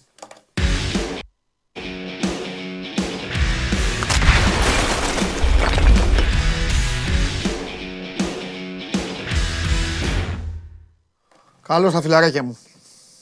Καλό μεσημέρι. Επίσης. Λοιπόν, ήθιστε πάντα να ξεκινάμε με τον νικητή, αλλά επειδή έχει γίνει reality Super League και επειδή έχουμε την πρώτη αποχώρηση από το σπίτι, χθες υπήρχε η κλασική ψηφοφορία. Το μάτσα αυτό ήταν ψηφοφορία ποιος θα φύγει από το σπίτι. Ε, στο πρώτο ημίχρονο έφευγε ο Ολυμπιακός στο 60-65 πόσο ήταν έφευγαν και οι δύο και στο τέλος έφυγε ο Πάοκ. Οπότε θα αρχίσω από το φίλο μου για να κάνει λίγο την αποτίμηση, να πει ότι άλλο γουστάρει και να δούμε τώρα που στοχεύει η ομάδα από την άποψη ότι και η δεύτερη θέση αυτή τη στιγμή βαθμολογικά έχει την ίδια συνθήκη δυσκολίας με την πρώτη. 10 βαθμούς παραπάνω, γιατί είναι δύο ομάδες πρώτες, το είπα στον πρόλογο, 10 βαθμούς παραπάνω από τους δύο. Είναι πάρα πολύ δύσκολο. Τι δύσκολο, είναι απίθανο. Αν χάσουν τόσους βαθμούς οι δύο πρώτοι, το πιο λογικό είναι το πρωτάθλημα να το πάρει ο τρίτος. Έχω μια συνθήκη πώς παίρνει πρωτάθλημα ο ΠΑΟΚ, να ξέρεις. Δεν σ' άκουσα. Έχω μια συνθήκη πώς παίρνει πρωτάθλημα ο ΠΑΟΚ. Να κηρυχτεί πόλεμος και να... Όχι ρε φίλε, όχι. Ε, η Αθήνα, οι δύο ομάδες της Αθήνας, να, να, πει Αθήνα, να πει ο Μπακογιάννης κλείνω την Αθήνα να πει, ο, να πει ο Μόραλης και ο Πειραιάς δεν συμμετέχει που έκλεισε η Αθήνα, να μείνει η υπόλοιπη Ελλάδα και θα πούμε πρωταθλητής υπόλοιπης Ελλάδας πάω. Θα σου πω εγώ. Θα σου Πάμε, πω πες μου, πες μου, να κερδίσει ο Πάοκ όλα τα παιχνίδια που έχει. Ναι. 7 στα 7. Ναι. Με τη συνθήκη να κερδίσει 2-0 στην, στην ΑΕΚ εκτός έδρας για να έχει την ισοβαθμία και οι υπόλοιποι να φέρουν χ σε όλα τα μεταξύ τους παιχνίδια. Για ξαναπες. Να κερδίσει ο Πάοκ όλα τα Σε όλα τα ντέρμπι ανάμεσα στους τρεις να βγει, ε, να υπάρχει ισοπαλία. Μάλιστα. Ο Πάοκ να κερδίσει και τα 7 και την άξι στην Αθήνα με μεγαλύτερη διαφορά του ενός γκολ. Εντάξει, Σάβα. Εντάξει. Καταλαβαίνω Είδες, γιατί. Ούτε πόλεμο κάναμε, ούτε. Σε, τρε, σε τρέλανε και εσένα ο, ο Μπακαμπού, ο Ολυμπιακός. Ε, ε, τους έχει τρελάνει όλους. Έχει, έχει Κοίταξε, τρελάνει και τον άκουσα, Χριστόφιδη. άκουσα, άκουσα, άκουσα το, το πρόλογο σου και για τον Μπακαμπού και για όλα αυτά συμφωνώ απόλυτα. Τον πρόλογο μου Ο- πότε, όταν έχει Σήμερα. εκπομπή; Σήμερα, σήμερα, ναι. Ναι, Σάβα μου, έλα, πάμε. Ε, σε παρακολουθώ, ξέρει. Μπράβο. Τα είπα καλά για το φίλο μου, τον Ρασβάν πρώτα απ' όλα. Εμένα αυτό με νοιάζει. Κοίταξε, ο, όχι απόλυτα. Α, ε, βέβαια, τώρα θα επιτεθείς. Βέβαια, είναι η μέρα σήμερα που θα ακούσουμε τα τέτοιο. Έλα, όχι, πάμε. όχι, όχι, δεν θα επιτεθώ. Εγώ Πάμε, είμαι συμφωνώ έτοιμος να σε μαζί σου αντιμετωπίσω ότι και είχε- εσένα. Έλα, πάμε. Ναι. Ότι είχε ένα συγκεκριμένο σχέδιο, άλλωστε για τις επιλογές που έκανε στα πρόσωπα. Έπεσες σε μέσα. προειδοποίησα στη, Τα έχεις πει. στη χθεσινή εκπομπή. Μπράβο. Και για Φιλίππες Σοάρες Μπράβο. και για Μπράντον Τόμας στην κορυφή. Και τα έκανε και με για Τάισον. στόχευση. Να Εκεί παίξει καταλαβαίνεις πλάτη. αν κάποιος θέλει να κουουουτσάρει, να μην κουουουτσάρει. Είχε λόγο που τα έκανε. Και του βγήκαν στο πρώτο ημίχρονο. Ω ένα βαθμό του βγήκαν. Περίμενε. Ε, πάντα κάτι θα χάσεις. Τι θες να μου πεις, ότι ο Μπακαμπού έβγαινε στην πλάτη; Όχι, όχι, δεν βγήκε. Ε, το τι άλλο έκανε ο Ολυμπιακός, για Όσε φορές πες μου. βγήκε ήταν, ήταν offside. Μπράβο. Δεν... Ο- Τι άλλο έκανε ο Ολυμπιακός; Τι άλλο έκανε ο Ολυμπιακός, κυριάρχησε για 20 λεπτά. Θα μπορούσε να έχει. Ε, αυτό έλειπε, ρε φίλε. Ολυμπιακός Πολλά γκολ. είναι, δεν είναι σκουριά Ναι, φαλήρου μπράβο. και μέσα στο γήπεδο Μπράβο, του έπαιζε. Μπράβο, μπράβο. Όταν όμως ήρθε το, το προβάδισμα, όταν δηλαδή το σχέδιό του Ναι. έδειχνε να πετυχαίνει, Ναι. χωρίς ο Πάουκ να κάνει και πολλά πράγματα στο γήπεδο από άποψη ευκαιριών, Ναι. νομίζω ότι θα έπρεπε να κινηθεί νωρίτερα. Ναι. Εγώ, αν ήμουν στη θέση του, θα, κιν- θα προσπαθούσα από το ημίχρονο ήδη να αλλάξω πράγματα για να Στο κρατήσω ημίχρονο αυτό δηλαδή την θα μπάλα. κέρδιζε 0-1 στο Καραϊσκάκης και θα έκανες Θα αλλαγές. έβγαζα- Για πες μου. Θα έβγαζα τον Μπράντον Τόμας και θα έβαζα τον Ολιβέηρα. Στο ημίχρονο, στο 0-1. Το ημίχρονο, στο 0-1. Στο 0-1. Θα του έλεγα Μάλιστα. μπράβο, Εντάξει, παιχταρά άποψή σου μου. είναι, εγώ τη σέβε- τη- τη σέβομαι. Τα έκανες όπως τα λέγαμε, είσαι εκπληκτικό τον γκολ που πέτυχες. Θα πάμε τώρα να παίξουμε κάτι διαφορετικό. Γιατί και ο ίδιος είπε ότι στο, στο Καραϊσκάκης απέναντι στον Ολυμπιακό το πρώτο πράγμα που πρέπει να κάνεις είναι να κρατήσεις την μπάλα. Ε, αυτό πήγε να κάνει με, αυτό πήγε να κάνει με τις αλλαγές που έκανε. Στο 70. Ναι, στο 70. Όταν τις Στο έκανε. 70. Νομίζω θα έπρεπε να τις κάνει νωρίτερα. Εγώ Οκ. μόνο αυτό έχω να Εντάξει, πω. Τώρα, το σέβομαι. η επόμενη μέρα του ΠΑΟΚ είναι δύσκολη. Καταλαβαίνεις ότι Ναι. βρίσκεται στην πιο άσχημη θέση. Ε, δεν ξεκίνησε καθόλου τα, καλά τα play-off. Ναι. Για μένα είναι πρόβλημα που αφορά και τον Λουτσέσκου το γεγονός ότι σε κανένα από τα τρία παιχνίδια που έδωσε μέχρι τώρα η ομάδα του δεν μπήκε δυνατά στον αγωνιστικό χώρο. Ε, σε όλα μπήκε άσχημα και με την ΑΕΚ και με τον Ολυμπιακό και με, το, και με τον Άρη. Δεν σημαίνει αυτό όμως ότι από εδώ και πέρα ο Πάουκ θα απλά θα περιμένει να διεκπαιρεώσει μια υποχρέωση. Νομίζω ότι ο Πάουκ θα πρέπει να παραμείνει στην ίδια λογική που είχε μέχρι τώρα από την αρχή της σεζόν. Έτσι και αλλιώς και το γεγονός ότι ο ΠΑΟΚ που βασίστηκε σε, σε ένα συγκεκριμένο project έφτασε μέχρι εδώ να διεκδικεί επί ίσης όρης με τους υπόλοιπους έστω και με λιγότερες πιθανότητες το, το πρωτάθλημα νομίζω είναι σημαντικό για τη δουλειά που γίνεται. Δεν πρέπει να χάσει την, ε, τη ρότα του, τη στόχευσή του και να αλλάξει πράγματα. Έτσι κι αλλιώς το έγραψα και για το Σπόρ 24 ότι τα play-off στην ουσία θα καταλήξουν κάποια στιγμή και μετά αμέσως θα πρέπει να δώσει ένα πολύ σημαντικό παιχνίδι όπως είναι το τελ, ο τελικός του κυπέλου. Ναι. Όπως έχουν έρθει τα πράγματα για μένα θα είναι εκτός ότι θα είναι πολύ σημαντικό ο Πάου να κλείσει τη χρονιά με ένα τρόπεο θα είναι σημαντικό για τον Πάου να εξασφαλίσει και το τρίτο σε ιεραρχία καλό εισιτήριο αφού συμφωνούμε ότι και η δεύτερη θέση είναι πολύ μακριά αυτό για το Europa League μέσω του, του κυπέλου γιατί θα μπορεί να επενδύσει πολλά περισσότερο την επόμενη σεζόν σε έναν δρόμο που τον οδηγεί πιο εύκολα σε ομίλους Ευρωπαϊκής Διοργάνωσης. Ναι, συμφωνώ με αυτό που είπες. Ο βαθμός δυσκολίας για εμένα και για αυτό είναι πάρα πολύ δύσκολος. Θα σου πω γιατί. Γιατί ο τρίτος που αυτή τη στιγμή την χάνει να είναι Ολυμπιακός μπορεί ο Ολυμπιακός να κερδίσει την Κυριακή και ο τρίτος να είναι ο Παναθηναϊκός. Τέλος πάντων δεν έχει σημασία ποιος θα είναι αλλά ο τρίτος Αν είναι δεύτερο. είναι διεκδικητής ναι. πρωταθλήματος και ο τρίτος. Καταλαβες; Μπράβο, Ναι, ναι, ναι, το καταλαβαίνω. Δεν είναι, ότι είναι. Δεν είναι. Πώς να σου το πω. Η διαφορά είναι 6. Απλά δεν είναι 70, 70, 62, 56. Όχι, Καταλαβες; ότι Είναι κοντά και θα. Ναι, καταλαβαίνω πώς το λες. Αυτό. είναι, και αυτό είναι. Δηλαδή και πρώτα κυνηγάει απ' όλα- μια ομάδα η οποία πάει για πρωτάθλημα. Αυτό είναι. Σωστό είναι. Αλλά το, το σημαντικό αυτή τη στιγμή Ναι. και όπως έτσι ήρθαν τα δύο τελευταία παιχνίδια για τον ΠΑΟΚ είναι να βρει τρόπο ο Λουτσέσκου να ηρεμήσει και αυτός και η ομάδα του να κερδίσουν το παιχνίδι με το Βόλο που ακολουθεί Ναι. α, στην Τούμπα αλίμονο και μετά να προετοιμαστούν για μετά το Πάσχα για το παιχνίδι με τον Παναθηναϊκό. Δηλαδή να συνεχίσουν, μπορεί να μην τους βγήκε σε απόλυτο βαθμό αυτό το παιχνίδι σε παιχνίδι. Ό,τι μαζέψει και όσο παλέψει στα play-off, ανεξάρτητα από τη θέση του τη βαθμολογική και πού μπορεί να φτάσει, νομίζω ότι θα είναι, όπως το περιέγραψα και πριν, θα είναι και ένας τρόπος για να φτάσει στην κορύφωση που θα είναι ο τελικός του κυπέλου. Μάλιστα. Ε... Λέγε Μίτσο. Να πάρω την πάσα από το Σάβα. Από που Τώρα, που, συζητάγατε και θεωρώ ότι. Γιατί εγώ επιμένω ότι πρέπει να πηγαίνουμε αγωνιστική-αγωνιστική. Ε, θεωρώ ότι εδώ που λέγαμε ότι θα ήταν και ρυθμιστής ο Άρης που από ποιου θα κόψει βαθμούς, τι θα γίνει στο πρωτάθλημα, θεωρώ ότι. Ε, έκοψε βαθμούς. Ναι, ναι, ναι. ναι. Τώρα Όχι, θα είχες, εσύ θα έχει 65. Ναι, δε, γι' αυτό το θέλω να πω ότι δεν είναι μόνο ο Άρης. Τώρα πλέον θα είναι μεγάλος. Δεν ότι ο Πάοκ θα είναι ρυθμιστή στο πρωτάθλημα. Ο Πάοκ έτσι κι αλλιώς εξ αρχής θα, θα χτυπούσε όλα τα παιχνίδια που θα έχει μπροστά του. Είτε διεκδικεί ναι, κάτι. Είτε διεκδικεί. Καλά, εννοείται. Ο ναι. Πάοκ δεν θα ναι, κάνει τουρισμό από εδώ ε, και πέρα. Μπαίνεις σε ένα. Όχι, λέω ρυθμιστής με την έννοια ότι ο Πάοκ αυτή τη στιγμή από τη μία. Ναι, έπαιζε χθες το τελευταίο του χαρτί για τον τίτλο. Να το πούμε έτσι. Αλλά ε, εδώ και πέρα υπάρχουν η πρώτη και η δεύτερη θέση που οδηγεί στο Champions League και ο Πάουκ πιστεύω ότι στα υπόλοιπα παιχνίδια θα είναι πιο απελευθερωμένο οι παίκτες του.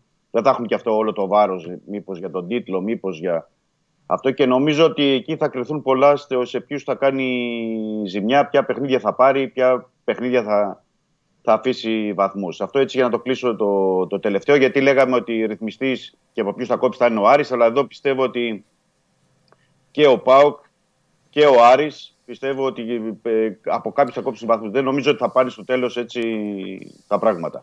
Αλλά τέλος πάντων, την κλείνω την παρένθεση να πάω στον Ολυμπιακό. Εγώ θέλω δηλαδή, να σε ρωτήσω κάτι. Συγγνώμη, συγγνώμη, συγγνώμη. Έλα, πείτε, πείτε, πείτε, συγγνώμη. συγγνώμη. Ο Πάοκ να, να, μην κερδίσει από εδώ και πέρα παιχνίδι, αυτό λες. Αυτό ότι θα είναι ρυθμιστής. Δεν λέω ότι να μην κερδίσει παιχνίδι. Ο Πάοκ. Ε, ότι οι παίκτες του, του τώρα θα είναι πιο απελευθερωμένοι. Είναι άλλο να κουβαλάς το βάρος ότι ναι. παίρνω τον τίτλο, τον τίτλο και άλλο να, ε, να παίζεις πιο, πιο ελεύθερο. Ο Πάουκ θα χτυπήσει όλα τα παιχνίδια και πιστεύω θα κάνει και νίκες. Μπορεί να κάνει και νίκες και εκτός έδρας ε, που, θα, που θα εξελίξουν το πρωτάθλημα σε μια διαφορετική. Αυτό ε, το, το, το, το αντιλαμβάνομαι ότι ο Πάοκ θα μπορεί να, να καθορίσει και ποιος θα πάρει το πρωτάθλημα στο τέλος ανάλογα με τα αποτελέσματά του. Αλλά ε, νομίζω αυτό, ότι. Αυτό, Αρχικά δημιουργείς την εντύπωση ότι μην περιμένετε, ο Πάουκ θα πρέπει να πάρει βαθμούς. Ο Πάουκ φυσικά και θα πάρει βαθμούς, ο Πάουκ φυσικά και θα κερδίσει παιχνίδια. Το θέμα είναι ποιος θα τον αντιμετωπίσει. Και, αυτό είπα, και θα καταφέρει το...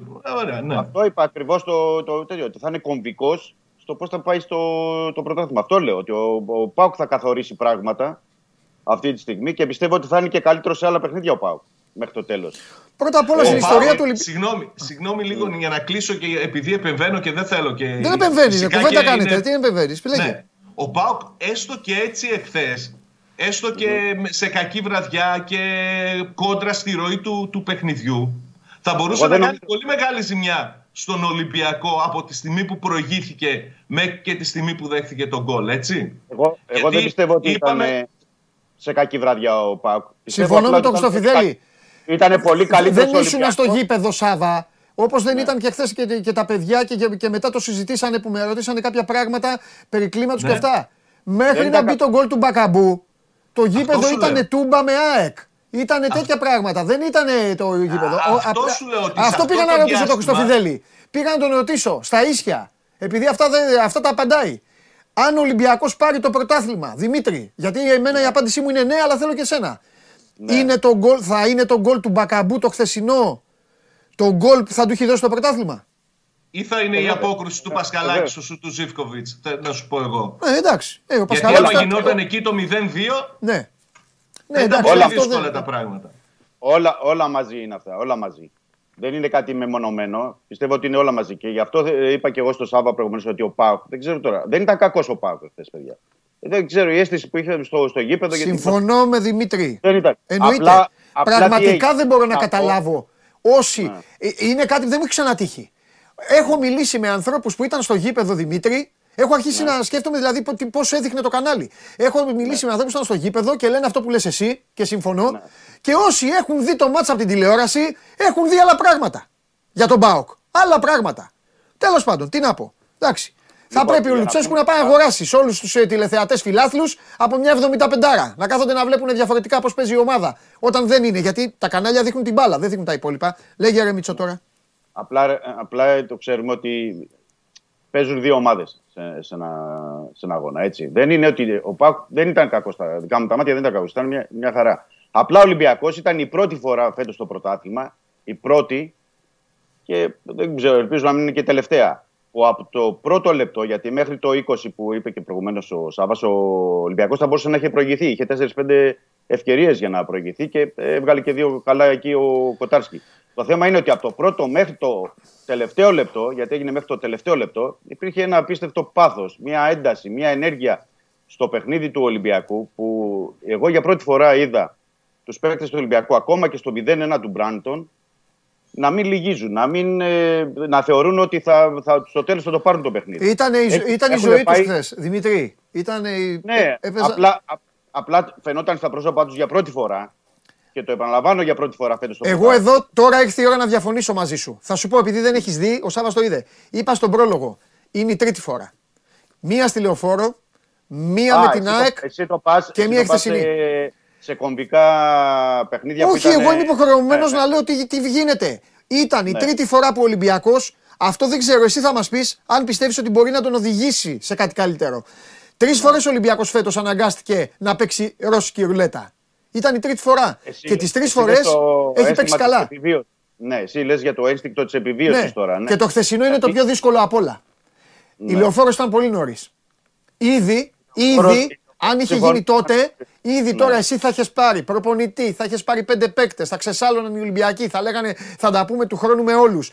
Στη Νέα Φιλαδέλφια δεν θα έκανε σε κανέναν εντύπωση, είχε γίνει στο κύπελο, θα λέγανε ένα Μίτσελ. Το πολύ πολύ θα είχε μπει ο Μίτσελ στο αεροπλάνο, θα είχε φύγει.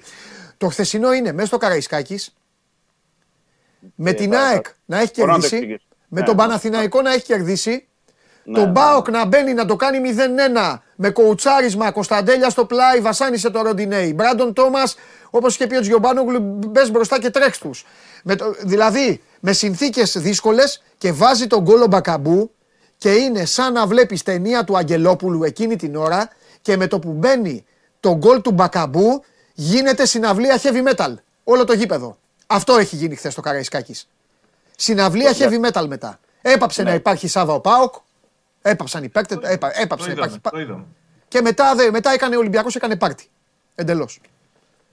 Και του φυσικά Δημήτρη έκατσε και αυτό με τις αλλαγές που δεν του κάτσε, που του κάτσαν από την Κυριακή, έτσι. Πόσες φορές μπαίνουν τρεις παίκτες μαζί. Παιδιά, μπήκαν τρεις παίκτες μαζί. Ο ένας κλώτησε την μπάλα πρώτη φορά, έβγαλε σέντρα και ο άλλος τη βρήκε πρώτη φορά με το κεφάλι και έβαλε γκολ. Ο Κουλιαράκης ναι, πάλι εντωμεταξύ. Τι έχει πάθει αυτό το παιδί; Και ο Λουτσέσκο έχει πάθει, 19 χρονών είναι. Ε, αυτό λέω, δεν το λέω με κακή αρεφή. Δεν το λέω. Είναι μέσα, είναι μέσα όμως αυτά τα τσάφτα. Είναι στα λάθη. Γιατί όμως παίζει βασικός σε όλα τα παιχνίδια, Παντελή. Ε, τι να κάνει, Δε, δηλαδή, και ποιον θέλεις να βάλει, δηλαδή; τι να, κάνει; όχι, είναι την αξία του βασικού ε, ποδοσφαιριστής του Πάουκ είναι 19 χρονών ε, ναι. και θα είναι και στα λάθη. Δηλαδή. Ε, ναι, ρε φίλε, τι να κάνουμε, έτσι δεν γίνεται. Είναι παράδοξο. Και δεν είναι να πέσουμε τώρα πάνω στον κουλεράκι όχι, και το όχι. Μα εγώ το είπα, το είπαμε στυλ γαμότο, δεν το είπαμε. Ναι, ναι, ναι, καταλαβαίνω. Είναι δυνατόν. Όμως από την άλλη, τιμή και δόξα στο Βαλμπουενά, κύριε Χριστοφιδέλη, που πήδαγες όλες τις μπάλες. Όσο άντεξε. Όσο, 100 χρονών που είναι. Όπου πήγαινε. Μα, Για... μα Βαλμπουενά αυτό, αυτό το πράγμα είναι. Και ο Ολυμπιακός έχει πάρει μάτς με φορτούνι μακριά από τον εαυτό του. Μπιέλ πολύ μακριά από τον εαυτό του. Ναι, Χουάνγκ ναι, ναι. και Εμβιλά να πρέπει να κυνηγάνε όλο αυτό που είχε φτιάξει ο Λουτσέσκου. Δηλαδή Εντάξει, είναι, είναι πολύ μεγάλη νίκη του Ολυμπιακού η χθεσινή. Γιατί, γιατί ε, υπερέβαλαν αυτούς οι παίκτες. Ναι. Δηλαδή ήταν διαφορά στην οτροπία. Έβλεπες ότι από τη στιγμή που μπαίνει ο Βαλμποενά που δεν είχε παίξει τον τελευταίο καιρό ναι. και του λέει ο Νιγκό, ετοιμάσου να παίξεις το, το βράδυ. Ε, ο Βαλμποενά που ξεκίνησε και μπήκε στην, ε, στην προθέρμαση έκανε σπριντ, ε, λες και ε, ε, παίζει τελικό ναι. ευρωπαϊκό. Ήταν, ήταν διαφορετική η νοοτροπία του, του Ολυμπιακού χθες. Αυτό ήταν το, το σημαντικό. Δηλαδή έβλεπες ότι δεν, δεν, εδώ δεν θα, δεν θα λύγεις. Και για το ένστικτο της επιβίωσης που είπες και θα συμφωνήσω, γιατί ήταν νωρίς με τον Παναθναϊκό, αλλά τότε θα θυμάσαι ο Παναθναϊκό Παναήτητο δεν είχε κάνει ισοπαλία όταν πήγε ο Ολυμπιακός και η διαφορά θα άνοιγε πολύ. Όπως θα άνοιγε και η διαφορά από την κορυφή πολύ στο ντέρμπι με την ΑΕΚ, στην Οπαπαρίνα, που ναι. επίσης κέρδισε ο Ολυμπιακός. Εχθές πρέπει να πούμε ότι κουβαλήσει ένα έξτρα βάρος ο Ολυμπιακός γιατί είναι 0-1 στο ημίχρονο. Ε, έχει κερδίσει ο Παναθηναϊκός, έχει κερδίσει η ΑΕΚ. Ο Ολυμπιακός προέρχεται από το 2-2 με τον Άρη με τον τρόπο που ήρθε, γιατί είχε προηγηθεί και εκεί θα μπορούσε να έχει τελειώσει πιο άνετα το παιχνίδι με 3-4 γκολ. Ναι. Και έχει να αντιμετωπίσει όλο αυτό. Αλλά καταλαβαίνεις ότι εκεί βγάζει ένα χαρακτήρα, βγάζει ένα μέταλλο. Αυτή η ομάδα το έχει αποδείξει ότι βγάζει μέταλλο όταν είναι με την πλάτη στον τοίχο. Και έχει πάρει τα παιχνίδια που θα έπρεπε. Και θα, θα έλεγα ότι αν οι παίκτες του Ολυμπιακού, γιατί οι ίδιοι έχουν αδικήσει τους εαυτούς τους, ήταν σε 3-4 παιχνίδια ακόμα ε, με το ίδιο σκεπτικό, με την ίδια νοοτροπία που μπήκαν ναι. εχθές, πιστεύω ότι ο Ολυμπιακός θα ήταν πρώτος. Αρνούμε, αρνούμε για πολλωστή φορά, αρνούμε να μπω στη διαδικασία αυτής της συζήτησης. Τι να πει ο άλλος, τρεις φορές το 93 ισοφάριση. Ο καθένας κουβαλάει κάτι φέτος και γι' αυτό έχουν φτάσει και εκεί στη βαθμολογία. Εντάξει. Ποιος έχει φάει τις πιο πολλές γκέλες, τώρα θα το δούμε στο τέλος. Ε, όχι για τις γκέλες. Το λέω ότι αδικούν τους εαυτούς με την έννοια την ποιότητα, την αξία τους και το. Δεν φταίνε μόνο αυτοί. Δεν φταίνε αυτοί. Δεν, Δεν είπα ότι φταίνε μόνο. Υπάρχει, μια, υπάρχει μια διοίκηση που τους πρώτους μήνες έπαιρνε συνέχεια παίκτες. Τέσσερις προπονητές έχουν αλλάξει. Εντάξει, μην λέμε τα ίδια τώρα. Δεν είναι και άδικο. Είναι... Κάθε... Ναι, εντάξει, κάθε, ε, κάθε τέτοιο στην ώρα του. Τώρα είναι άδικο, είναι μια μέρα μετά από μια σπουδαία νίκη. Ε, έρχεται ένα άλλο μεγάλο παιχνίδι. Δεν υπάρχει λόγος πάλι να, να, να σκαλίζουμε τα ίδια. Θα τα πούμε εξάλλου τη μεγάλη εβδομάδα όλοι μαζί εδώ στο τραπέζι μία ημέρα. Θα τα πούμε για την κάθε ομάδα σε τι κατάσταση θα είναι στην παρούσα φάση. Απλά δεν, δεν, δεν πρόλαβε ο Πάοκ να είναι, στη, να είναι στην κουβέντα ε, δυνατός. Τέλος πάντων. Ε, να μην ξεχάσω για να απαντήσω σε αυτό που είπες προηγουμένως ναι. για τις αλλαγές.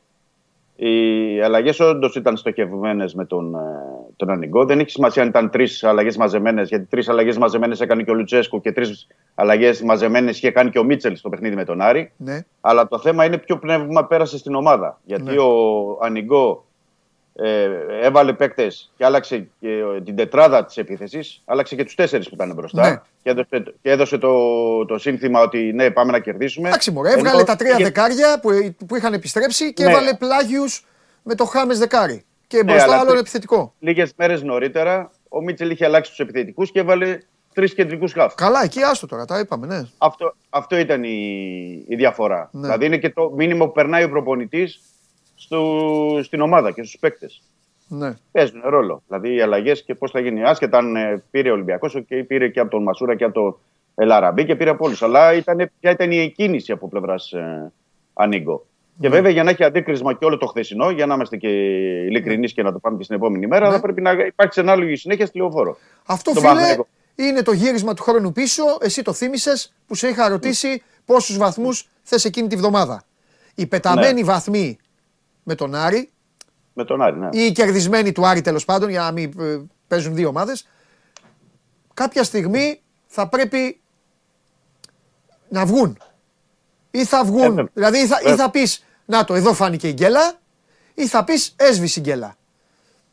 Ε, με τον Άρη η γκέλα ήταν. 2-0 είχε Καλά, εννοείται ότι ήταν γκέλα. Εννοείται ε, ναι. ότι ήταν γκέλα. Όπως και Σάβα μου, δεν ξέρω αν συμφωνείς, εγώ το έγραψα κιόλας. Ο Πάοκ δεν χαιρέτησε χθες. Ο Πάουκ χθες έκανε μια ήττα που θα έβγαινε σήμερα και θα έλεγες εντάξει, Καραϊσκάκης στην Τούμπα τον πάτησε, δεν τον κέρδισε. Χθες έγινε όλο αυτό. Μπακαμπού, φοβερός γκολ. Το κακό έγινε την Κυριακή. Αν θα μπορούσε να αποφύγει το, την ήττα από την ΑΕΚ. Ναι, ναι. να κερδίσει την ΑΕΚ, να είχε πάρει πιο... Ναι. Ε, εντάξει, μην βάλουμε και τις σοπαλίες τώρα που λέγαμε και χθες. Έχει πολλά, πολλά παιχνίδια έχει ο Πάουκ που ήταν έτοιμος και έλεγε ότι μπορεί να κάνει το βήμα παραπάνω και τελικά δεν το κατάφερε. Και αυτό ναι. είναι δείγμα μιας ομάδας που δεν είναι όρημη, έτσι. Ναι, ναι. Μάλιστα. Ε, τι άλλο τώρα ήθελα, καλά για τον Ολυμπιακό θα πούμε και αύριο ε, αρκετά, αλλά το Σάββα μπορεί αύριο Λόγω του ότι είναι η ώρα του να παίξει με το βόλο, άμα μας πιέσει ο χρόνος, μπορεί να μην τον έχουμε μαζί μας αύριο. Οπότε, να σου πω τώρα, ε, είναι νωρίς και είναι και άδικο. Δεν θέλω αυτά και σε, σε καμία περίπτωση. Μακριά από μένα. απλά θα το ρωτήσω πολύ χαλαρά. Πιστεύεις ότι μετά το χθεσινό θα φορτσάρει λίγο ο οργανισμός, ο Μπότο για τα ε, ενόψη νέα σεζόν; Κοίταξε, νομίζω ότι ήδη κάνουν ε, προεργασία για την επόμενη σεζόν. Ναι. Ξέρουμε πάνω κάτω τι θα ψάξει, τι θα, του, τι θα χάσει, τι θα ψάξει. Νομίζω όμως ότι δεν μπορεί να το κάνει. Θα είναι έτοιμος η μεγάλη, το, το ζήτημα το στρατηγικό είναι το πώς θα καταφέρει να κρατήσει το κορμό και αυτά τα νερά παιδιά για του χρόνου στη, στην Τούμπα. Νομίζω εκεί θα, θα είναι το, το διακύβευμα το, το μεγάλο για τον ΠΑΟΚ το ερχόμενο καλοκαίρι και αυτό δεν μπορεί να γίνει τώρα. Νομίζω ότι θα είναι στρατηγική απόφαση που θα πάρθει μετά το τέλος της σεζόν. Ήδη έχουμε δεδομένο ότι ο ΠΑΟΚ θέλει να τους κρατήσει όλους αυτούς που χρειάζεται και την επόμενη σεζόν αλλά νομίζω ότι αυτό θα πρέπει να επισημοποιηθεί όταν θα ξεκινήσει η μεταγραφική περίοδος για να το έχουμε ως πραγματικότητα και να το συζητάμε. Λοιπόν, εντάξει Σάβα μου, άντε θα μιλήσουμε. Άμα δεν τα πούμε αύριο θα τα πούμε Δευτέρα. Βέβαια. Για να, για, για να δούμε. Μη σε κρατάω τώρα να ρωτήσω τον Δημήτρη κανένα δύο πράγματα ακόμα θέλω και να τον αφήσω και αυτόν. Φιλιά πολλά Σάβα, φιλιά. Καλή συνέχεια. Φιλιά. Καλή συνέχεια λοιπόν, Σάβα. Ε, δύο μάτς με τον Παναθηναϊκό. Θα σε ρωτήσω από την ανάποδη αυτό που ρώτησα το Γουλή. Θα τα πούμε αύριο, αλλά τώρα προχωράμε. Ναι, ναι, ναι, ναι. Έχουμε και Αρναούτογλου αύριο. Σήμερα θα έρθει ο Μάνος γιατί ο Βαγγέλης έχει το θέμα εκεί με το χέρι και αυτά. Ναι. Κάνει τις θεραπείες του, δεν θα προλάβει σήμερα. Ε, πες μου κάτι. Ε, δύο μάτς έχει κερδίσει εντυπώσεις ο Ολυμπιακός. Ε, ναι, αλλά πρέπει το μάτς θα το κερδίσει. Αυτό, αυτό λέω. Ότι ναι. τώρα, πρέπει να, τώρα δεν έχουν σημασία εντυπώσεις, τώρα έχουν σημασία οι βαθμοί. Ναι. Και θεωρώ γιατί βλέπεις ότι τα παιχνίδια παντελής στα playoffs ναι. και τα αποτελέσματα στα playoffs ε, στα derby ναι. ε, δεν έχουν σχέση με αυτά που είχαν γίνει στην κανονική διάρκεια. Ναι. Ενώ στα derby με όλες τις ομάδες. Ναι. Ε, δεν έχουν καμία σχέση. Δηλαδή το τι είχαν κάνει οι ομάδες. Το, το θέμα τώρα εδώ δεν είναι θέμα εντυπώσεων. Το θέμα είναι οι βαθμοι mm-hmm. Δηλαδή στον Ολυμπιακό προτιμούν να παίξουν λιγότερο καλά και να κερδίσουν. Ε, καλά, παρά, να, παρά να τους μείνουν με τις εντυπώσεις. Και το, και το ζήτημα τώρα για τον Ολυμπιακό ότι είναι πηγαίνει σε μία έδρα ε, του πρωτοπόρου, όπως είχε πάει βέβαια και στην ε, κανονική ε, διάρκεια. Τότε ήταν, σε, τότε ήταν σε χειρότερη κατάσταση. Ολυμπιακός.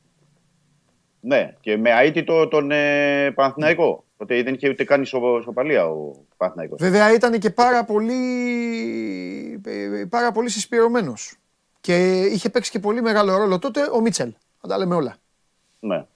Και εγώ θα έλεγα ότι είναι περισσότερο συσπειρωμένος τώρα. Ναι. Ολυμπιακός. Τώρα έχει περισσότερη ένταση 100%. Πάντα και κάτι... περισσότερη ένταση και περισσότερο πάθος και οι παίκτες διαφορετικά, γιατί τότε ναι. πρέπει να πούμε και το, και το εξής. Γιατί υπάρχει μια νοοτροπία κυρίως στους ε, ξένους ε, ποδοσφαιριστές ε, ότι OK, okay, ντέρμπι εκτός έδρας, ισοπαλία, νωρίς το πρωτάθλημα. Ξέρεις, πολλές φορές αυτά είναι λίγο. Ναι. θα αντιμετωπίζουν και διαφορετικά. Ενώ τώρα ξέρουν εδώ ότι δεν υπάρχουν αυτά. Και ο Ολυμπιακός, και... επειδή είναι τρεις βαθμούς πίσω, πρέπει ε... να πάει να το κερδίσει το παιχνίδι. Ε, εν τω μεταξύ μου έκανε και κάτι άλλο εντύπωση, το οποίο απλά, μάλλον λάθος. Δεν μου έκανε εντύπωση γιατί το είχαμε προαναγγείλει. Ναι. Είναι 0-1 το μάτς, χτυπάει ο Παπασταθόπουλος, φεύγει, μπαίνει ο Σισε. Ναι. Ναι, ναι. Ο Σισε μπήκε, μπήκε πιο αγριεμένος, δεν ξέρω τι θα κάνει στο μέλλον, αν αρχίσει πάλι τα δικά του ή οτιδήποτε. Ναι, τι αλλά, έγινε χθες. Ναι. Αλλά ναι. μπήκε πιο αγριεμένος από ποτέ. Αυτό είναι 100% ανοιγκό. Ανοιγκό, ναι. Και μου κάνει και, Για τον Μπα δεν θα πω την Ανοιγκό, γιατί ο Μπα είχε φορμαριστεί με τον Μίτσελ, ήταν μια ναι, χαρά. Ναι. Ήταν, τώρα αν τον έπιασε ο Ανοιγκό και του είπε Έλα ρε που ψιλοπονάς, τώρα μπες να παίξεις, δεν έχεις τίποτα κι αυτά. Γιατί, γιατί έχουν άλλη σχέση ε, ναι, με όλους αυτούς. Ναι. Αλλά ο, δηλαδή για τον Βαλμπουενά δεν το λέω. Γιατί ο Βαλμπουενά και με σένα προπονητή αυτό θα έκανε. Αυτά, ναι, αυτά... αλλά είναι, είναι εδώ πρέπει να δώσουμε ένα πόντο παραπάνω στον Ανιγκό. Για το Σισε όμως του, δίνω, του δίνω όλο τον πόντο. Μπήκε μέσα, ναι, μπήκε, ναι, μπήκε ναι. μέσα και δεν. Ε, ε, εκεί είχε τελειώσει η ιστορία. Και Μπράντον Τόμας είχε τελειώσει η ιστορία και ο Λιβέιρα μετά και οτιδήποτε. Δηλαδή ήταν. Και πρέπει να πούμε και για, και για το Σισε ότι δεν είχε και παιχνίδια έτσι. Γιατί ναι, είναι σημαντικό ναι, ναι, ναι. και στα πόδια του. Τι νομίζεις, δηλαδή, σε αυτό το επίπεδο. Δημήτρη, αυτοί οι παίκτες, αν προπονούνται, σε αυτό το επίπεδο ναι, η ώρα ναι. του αγώνα είναι το θέλω τους και η ψυχολογία τους. Ναι. Κατάλαβες, αν προπονούνται. Αλλά, αλλά, αλλά, κουβαλούν και ένα τέτοιο ότι ξέρεις, εγώ είμαι σε καλή κατάσταση και δεν παίζω. Ναι. Ξέρεις, το, το παίκτης το κουβαλάει αυτό μέσα του. Ε, Όπως επίσης αποδείχθηκε ότι για να, ο Βαλμποενά για να παίξει 60 λεπτά εχθές και σε τέτοια ένταση ε, με αυτά τα παιχνίδια και να μην χρησιμοποιούνταν σε όλα τα προηγούμενα παιχνίδια έστω ένα τέταρτο, ήταν ένα ζήτημα. Δηλαδή, εννοώ ότι δεν τον περνάς σαν αλλαγή το Βαλμποενά Καλά, με την τον Κυριακή Ελαφρύ, ήταν με ολέθριο τις αυτό αλλαγές- που έγινε. Με τις αλλαγές που Μα έχουν βγήκε ο γίνει. Φορτούνη, έπρεπε να μπει ο Βαλμπουενάς στη θέση του. Γιατί δεν είναι. δεν- Βέβαια. Βέβαια, βέβαια. βέβαια. Βγήκε ο Μπακαμπού, έπρεπε να μπει ο Λαραμπή. Δεν θα είχε χάσει ο Ολυμπιακός πιστεύω. Δεν θα είχε χάσει. Ναι, εκεί Μπορεί ήταν να οι βάζει απλές- και γκολ οι δηλαδή. Δεν- Τέλος πάντων τώρα. Ήταν, οι- ήταν οι απλές κινήσεις. Δηλαδή, Ναι. ε, Ελαραμπή, Τελειώνω. Βαλμπουενά. Θέλω τη γνώμη σου. Τη δική σου, εγώ την είπα, το έχω συζητήσει με τον κόσμο μας, με τον Μπιέλ. Τι γίνεται με τον Μπιέλ; Ο Μπιέλ κάνει μία καλή ενέργεια και Ναι. μετά χάνεται. Μετά Έχει- κάνει άλλα ναι, δύο ε- μάτς να ε- εμφανιστεί. Έχει Ναι. διαστήματα. Όντως, όντως, αυτό έχει διαστήματα μέσα στο παιχνίδι Ναι. που χάνεται. Μπορεί να σου κάνει, δηλαδή έκανε το αριστερό σου και είδες που πέρασε η μπάλα Στην αρχή, λίγο. στην αρχή του αγώνα. Ναι. Και μετά έχει ένα νεκρό δεκάλεπτο που λες παίζει, δεν παίζει, που είναι, Ναι. ξέρω εγώ τι γίνεται. Μετά πάει να κάνει πάλι ε, δύο κινήσεις Ναι. μπροστά στο. Δεν ξέρω, πρέπει να έχει μια σταθερότητα. Δηλαδή είναι ένας παίκτης, είναι Εντάξει. ένα περίεργο αυτό. με τον Βέβαια, Biel. Βλέπεις- βέβαια υπάρχουν βλέπεις δύο τα- στοιχεία. Του Ισπανού να τα δώσουμε αυτά. Δύο στοιχεία. Το ένα Ναι. είναι ότι παίζει αδιάκοπα από την Κοπενχάγη. Εντάξει, το έχουμε. Ναι, μπράβο, ναι, το και έχουμε το πει. άλλο Ναι. είναι ότι είναι, το μονα... είναι ο μοναδικός που, που, που δεν παίζει σπίτι του και δεν μιλάει. Ναι. Και ούτε το Ναι. καταλαβαίνεις ότι ενοχλείται, Ούτε- ότι κάνει. Ναι, όχι, όχι. όχι. Και δεν, και δεν Ο ενοχλείται. Χάμες Δηλαδή, να τον πάει βγάζει- στο τον πλάι θα βγάζει. στραβομουτσουνιάσει. Ο Φορτούνης να πάει στο πλάι θα χαλαστεί. Ο Βαλμπουενά να πάει στο πλάι θα κάνει έτσι. Αυτός ο δύστιχος το έχει βάλει εκεί. Θα πάω εκεί, θα παίζω εγώ στο πλάι. Θα παίζω εκεί να κλείνω να κάνω κανένα σουτάκι. Ναι. Απλά- Αλλά δεν. απλά- Τέλος πάντων. Απλά, κα- ναι, απλά καταλήγει κανείς ότι είναι έτσι το, το, το στυλ του παιχνιδιού. Τι να πω. Θα, ε, δηλαδή εκεί που βλέπεις και βγάζει ένταση, Ναι. μετά υπάρχουν κάποια διαστήματα μέσα στο παιχνίδι που χάνεται. Αυτό Ναι. δηλαδή πρέπει να, να το βρούμε. Αλλά άμα κοιτάξει κανείς ψυχρά στατιστικά και τους αριθμούς του, και γκολ έχει και assist έχει. Και, ε, δηλαδή τα κοιτάς τα- Δεν είναι παιδί μου, μια νοθερότητα Ναι. βγάζει. Καταλαβες, μια. Ναι, ναι, ναι. Τέλος πάντων. ναι. Εντάξει. Μπορεί να είναι και το στυλ του. Η ατυχία Απλά- του Ολυμπιακού είναι ο Κανός. Δημήτρη, η ατυχία του Ολυμπιακού είναι ο Κανός αυτή τη στιγμή. Μεγάλη ατυχία. Αυτό πολύ είναι. μεγάλη ατυχία γιατί αυτά, σε αυτά τα παιχνίδια ο Κανός και με την ένταση τώρα που παίζει ο Ολυμπιακός και με το πάθος που, έχει- που έχει και ο Κανός θα Ναι. ήταν άλλη, άλλη ομάδα Ολυμπιακός. Και Ωραία. επίσης πρέπει να δώσουμε και ένα πόντο και στον ε, Φορτούνη, γιατί δεν το λες εσύ, αλλά να το πω εγώ. Ε, ότι το παιδί εκεί που πάει να παίξει στο 10 ξαφνικά βρίσκεται πάλι στα extreme. Από Συμφωνώ. εκεί που είναι στα extreme ξανά ε, πάλι στο, στο 10. Και όχι μόνο παίζει, δηλαδή και στο 8 να τον βάλει θα το, θα το κάνει χωρίς να μιλήσει ο Φορτούνης Συμφωνώ. και προσπαθεί και να δώσει και την ένταση και αυτό που πρέπει στον, ε, στον Ολυμπιακό. Και αυτό δεν συμβαίνει μόνο στον Ολυμπιακό, συμβαίνει και στην εθνική ομάδα, αλλά εντάξει, εκεί είναι άλλο ζήτημα. Όχι, ε, εντάξει, καλά κάνεις και το λες για τον Κώστα. Εγώ το έγραψα κιόλας. Ε, Ναι. Λέμε, λέμε και εγώ σήμερα είπα ότι δεν ήταν, στα, δεν ήταν στον εαυτό του. Αλλά ε, μπορεί το να έρθει λέμε- οποιοδήποτε στη θέση του. Παίζει δεκάρι 20 μέρες, αποθεώνεται από όλη την κοινωνία. Ξαφνικά πήγαινε στο πλάι. Πάει στην Ναι. εθνική ομάδα, έχει γυρίσει, έχει πάρει το 10 στον Ολυμπιακό, τον αποθεώνει ο Χάμες Ροντρίγκες. Πάει εκεί, παίζει ο Μπακασέτα. Πήγαινε πάλι στο πλάι, άμα θες να παίξεις όταν θα. Εντάξει. Ε, Ήθελα να- εγώ του γι' δίνω αυτό ένα ήθελα να- μπράβο για την υπομονή Ναι. του. Ε, εγώ δεν ξέρω. Για- Τι θα Εγώ κάνει. ήθελα- Ο κάθε άνθρωπος είναι ήθελα- διαφορετικό. Αυτό. Ναι, ήθελα, να το, ήθελα να το πω εγώ αυτό και Ναι. με την έννοια δηλαδή και για τα παιδιά και για τον Μπιέλ και για τον Φορτούνη. Μπράβο, ναι, ναι, ναι. ναι. Με αυτή, Εντάξει. με αυτή την έννοια ότι ξέρεις να μπαίνει δηλαδή και ο κόσμος να καταλαβαίνει και λίγο τους παίκτες. Ναι. Γιατί πολλές φορές το βλέπουμε από την ανάποδη Ναι. πλευρά. Ε, να τους καταλαβαίνω ότι πολλές φορές που μπορεί να μην παίξουν, αλλά να κάνουν, ξέρεις. Ναι. Και το, το πιο σημαντικό για μένα είναι ότι όλα αυτά τα παιδιά βάζουν ε, από κάτω το, το εγώ για το εμείς. Και αυτό είναι αυτή η σημασία που έχει αυτή τη στιγμή στον Ολυμπιακό και αυτό επιμένει Ναι. Εντάξει. και ο, και ο Ανιγκό Εντάξει. για, τα- Άργησε, για τα υπόλοιπα. ε, άργησε πολύ να το κερδίσει αυτό ο Ολυμπιακός, καλέ μου φίλε. Μήνες Άργησε, ολόκληρος. άργησε, άργησε, Άργησε. άργησε, άργησε, άργησε. Άργησε και έχει γίνει. Αυτό, είναι, αυτό τώρα το φετινό είναι παράνοια. Γι' αυτό είπα εγώ θα τρελάνε και τους τρελούς.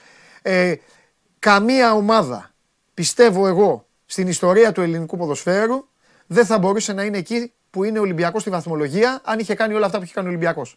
Φέτος.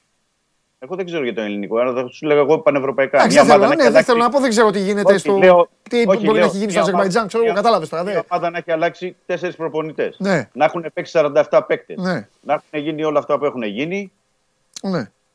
Και, να, Εντάξει. και να είναι εκεί. Αλλά εκεί Εντάξει, είναι ο άκου όμως, Ολυμπιακός του έχουν έχει βγει και άλλο- πράγματα σε όλα αυτά. Γιατί λέμε συνέχεια οι 47 παίκτες και οι έτσι, αλλά βρήκε τερματοφυλακάρα, Ε, αυτή ήταν έχει τον σταθερά. πρώτο σκόρ του Θα πρωταθλήματος. αλλάξει- Ε, κάτσε ρε αλλάξει φίλε. σταθερά. Έχει, Ναι. έχει παίκτη που έπαιζε στην Bayern και στη Real.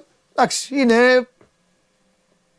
Υπάρχουν, ε, είναι και κάπου, υπάρχουν, υπάρχουν και κάποιοι λόγοι για να είναι και στη βαθμολογία. Κατάλαβε. Δεν είναι ότι ναι, είπαν, έλα εδώ, πάρει 63 βαθμούς. Ναι, αλλά σκέψω άλλες ομάδες που θα ήταν στο μείον 12, ναι. την πλάτη στον τοίχο, ποιες και πώς θα επέστρεφαν. Εντάξει, αυτό είναι, ναι, εντάξει. Αλλά δεν είναι για να το ξέρεις, δεν είναι για να το παίρνουν και υπέρ τους. Δηλαδή είναι. Τέλος πάντων. Θέλει δουλειά. 7 αγώνες είναι. Θα δούμε. Στο χέρι τους είναι, 7 αγώνες είναι. Ναι. Μέχρι το τέλος γιατί στο τέλος θα γίνει το ταμείο. Και μια που είπες, γιατί μίλησες και με τον Σάβα προηγουμένως, αλλά αυτά θα έχουμε την ευκαιρία να τα πούμε ε, σε επόμενες εκπομπές για τον σχεδιασμό. Ναι. Ε, πρέπει να πω ότι πλην της αναζήτησης του προπονητή. Ναι. Γιατί για την προπονητή, okay, ο Ολυμπιακός ήδη είναι σε αναζήτηση, εξετάζει περιπτώσεις, υπάρχουν. Τα Αν πάρει το πρωτάθλημα, θα ψάξει προπονητή; Ναι. OK. Okay. Ναι, θα ψάξει προπονητή. Okay. Ε, το ζήτημα, ε, όλα τα άλλα, ξέρεις, πηγαίνουν στην άκρη γιατί ο καινούριος προπονητής θα αποφασίσει και φυσικά θα, θα κρυθούν όλα. Γιατί είναι διαφορετικό Ολυμπιακός να πάρει το πρωτάθλημα. Διαφορετικό να είναι το Champions League ως δεύτερος και διαφορετικό να είναι στο, στο Conference League. Σωστό. Αλλά έτσι, αλλά έτσι κι αλλιώς θέλει να φτιάξει μια ομάδα και να βρει ένα προπονητή που θα του φτιάξει την ομάδα από την αρχή. Φιλιά. Θα να κάνει αυτό που έκανε το 18. Φιλιά. Καλή συνέχεια. Λοιπόν, εδώ είμαστε, συνεχίζουμε. Τρία κομματάκια μείνανε. Ε, όσοι θέλετε, εντάξει, συνήθως τώρα είναι η ώρα που πηγαίνετε για φαγητό και αυτά. Εγώ σας, ε, επειδή δεν είμαι, το στυλ μου δεν είναι, όχι μείνετε εδώ, κάτι πάρα πολύ σημαντικό έρχεται, κάτι φοβερό και τρομερό. Όσοι θέλετε να μου κάνετε παρέα, μου κάνετε. Πάμε στο αυτοκίνητο, στείλτε οι πέντε, οι πέντε. Μη στέλνετε τα ίδια. Θυμάμαι, έλα Γιάννη, έλα. Ε, βάλτε το φίλερ, στείλτε οι πέντε κάτι για αυτοκίνητο. Μετά θα μπει ο Ναυροζίδης για την ΑΕΚ, ε, λίγο γιατί ο Βαγγέλης δεν μπορεί, θα είναι αύριο. Και φυσικά με Μαρία το μεγάλο φινάλε. Πάμε.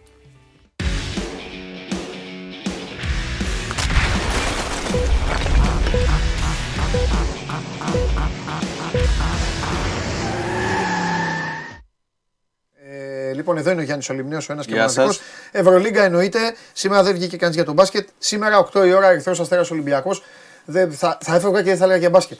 Ε, σήμερα και αύριο είναι πολύ σημαντική η προτελευταία αγωνιστική γιατί θα αρχίσει να ξεθολώνει, να ξεθολώνει η κατάσταση. Αύριο, καβαλιεράτος εδώ, θα κάνουμε όλη την uh, ανάλυση. 8 η ώρα, Ερυθρός Αστέρας, Ολυμπιακός.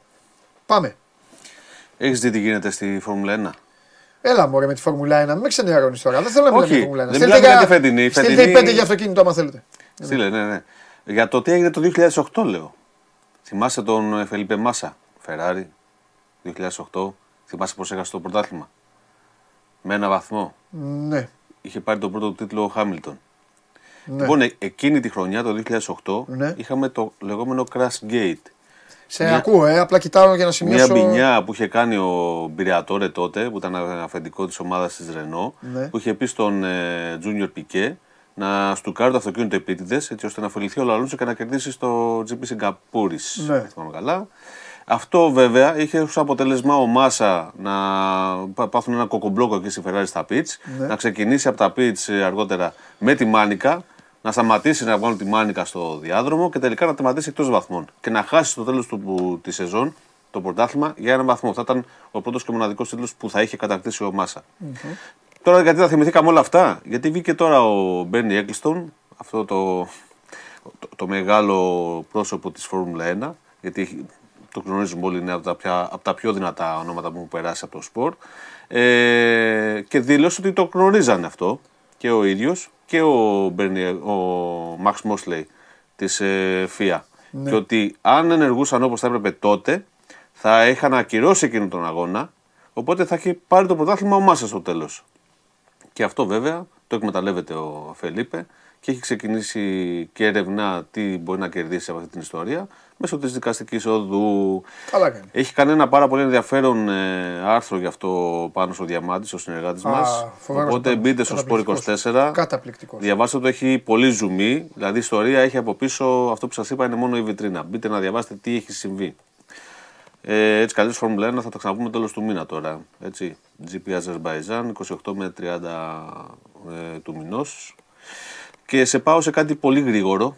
Γρήγορα από τη Σάντα Γκάτα. Λαμπορκίνι Ρεβουέλτο. Και αυτό γιατί μας το δείχνεις; Έτσι, λέει να ονειρευόμαστε. Πουλάμε και όνειρο, είπαμε. Αντικαταστάτης της Ονειρεύεται και ο- Αμεταντόρ. Ναι, Και ο γιατί Λεβαδιακός να πάρει πρωτάθλημα. Εντάξει. όχι. Ναι, Ε, εντάξει. γιατί όχι; Εντάξει. Γιατί όχι; Ε, πιο πιθανό είναι αυτό. Γιατί, γιατί πάει ο, ο φίλαθρος του Λεβαδιακού στο γήπεδο; Πάει για την Για να δει νίκη. ποδόσφαιρο. Είναι, είναι ένα μάτς. Πάμε να κερδίσουμε. Όποιο και αν είναι ο αντίπαλος. Γιατί όχι; Εντάξει. Λοιπόν, αντικαταστάτης Aventador. Είναι αυτό που βλέπεις είναι plug-in hybrid. Μπαίνει και στην πρίζα δηλαδή. Ναι. Έχει ένα V12 6.500 κυβικά και τρεις ηλεκτροκινητήρες. Δύο για τους εμπρό τροχούς και έναν ε, πίσω μαζί με το κυβότιο. Σημαίνει ότι είναι και τετρακίνητο. Ε, αυτόματο κυβότιο 8 σχέσεων. 1015. Δεν μπορώ να το πω κιόλας. 1015 ύπη. Μη στείλετε άλλα παιδιά, τι μάζεψα τις 5. ε, είπα 5-5, πάμε. 0% σε 2,5 δευτερόλεπτα και 350 χιλιόμετρα τελικής. Αν δεις μέσα. Άντε, ο Βιανάκη είναι φίλος μου, θα βάλω την τελευταία ο Γιωργάρας. Είναι στην Κρήτη τώρα αυτός. Κοίτα μέσα. Μάλλον δεν είναι στην Κρήτη, έχει φοβερά παξιμάδια ο Γιωργάρας. Να πάρετε το Γιωργάρας τα Ναι. παξιμάδια. Τι είναι αυτό; Πού, τι, πώς; Μεσά. Κοίτα, έχει τρεις οθόνες, όχι δύο. Ναι, Τρεις. εντάξει. Τρεις να κοιτάνε την οθόνη να σου κάνουνε. Έτσι. Βλέπεις και τα σούπερ πώ γίνονται. Ναι. Plug-in hybrid σου λέω, μπαίνει και στην πρίζα, αλλά με την μπαταρία του μπορεί να κάνει μόνο 10 χιλιόμετρα. Καλά λέει ο Yellow Army. Θα κοιμηθώ, λέει παντελάρα να δω το οδηγάω. Έλα ρε Γιάννη, τώρα πλάκα μας κάνεις.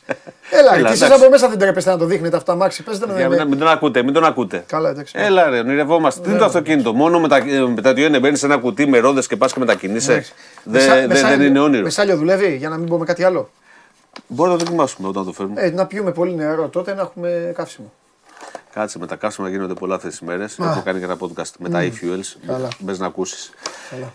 Το επόμενο είναι πάλι ένα plug-in hybrid που το είχαμε πάρει πριν λίγο καιρό για δοκιμή. Ανεβάσαμε τη δοκιμή αυτές τις μέρες. Εσένα θα σου αρέσει πολύ, το ξέρω, γι' αυτό το βάλα επίτηδες. Για να... Έτσι. Για πες τώρα, για πες τώρα να το βάλω ή να το, να το προσπεράσω; Ξέρεις ότι μπαίνει και αυτό στην πρίζα; Δεν έχω να πω τίποτα. Μπαίνει και αυτό στην πρίζα. Γι' αυτό το αμάξι. 53 χιλιόμετρα ηλεκτρική αυτονομία, 380 άλογα. Μάλλον και έχω, είναι- να, έχω να πω κάτι, αλλά θα κλάψει ο Χωριανόπουλος. Έλα. Έσωζω. Λέγε τώρα. Λοιπόν, αλλά είναι από κάτω Jeep. Ναι. Κλασικό Jeep με πλαίσιο τύπου σκάλας, με κλασική τετρακίνηση, Ναι. με ε, κοντές σχέσεις, με μπλοκέ διαφορικό που κλειδώνει. Έχει πιστοποίηση trail rated ότι, rated, ότι έχει περάσει δηλαδή όλα τα τεστ που κάνει η Jeep για να δώσει τα κορυφαία τετρακίνητά της αυτή την πιστοποίηση. Ναι. 0% 6,4 δευτερόλεπτα και το πιο εντυπωσιακό από όλα όμως είναι ότι είναι ένα πολύ καλό αυτοκίνητο στον δρόμο, ασφαλέστατο και σταθερό. Δεν έχει αυτή την αίσθηση που είχαν παλιά τα Wrangler και που πολύ καλά ξέρεις που ήταν λίγο έξω από τα νερά τους όταν ήταν στην ασφαλτο και σου λέγανε στρίψε να μπω στο χώμα. Αυτό Μια χαρά. πατάει Αυτό είναι- καλά. αυτό είναι μεσά. Ναι, Το ωραίο, ε. φτιάξανε, το αλλάξανε. Α, είδες. Το φτιάξανε γενικά το αυτοκίνητο. Και είναι πάρα πολύ ωραίο Ναι. για plug-in hybrid. Η Jeep λέει, αν έχεις φορτισμένη την μπαταρία, ότι μπορεί να κάνεις 3,5 λίτρα στα 100 χιλιόμετρα. Για να έτσι. το λέει η κορυφαία εταιρεία αυτοκινήτων, κάτι θα ξέρει.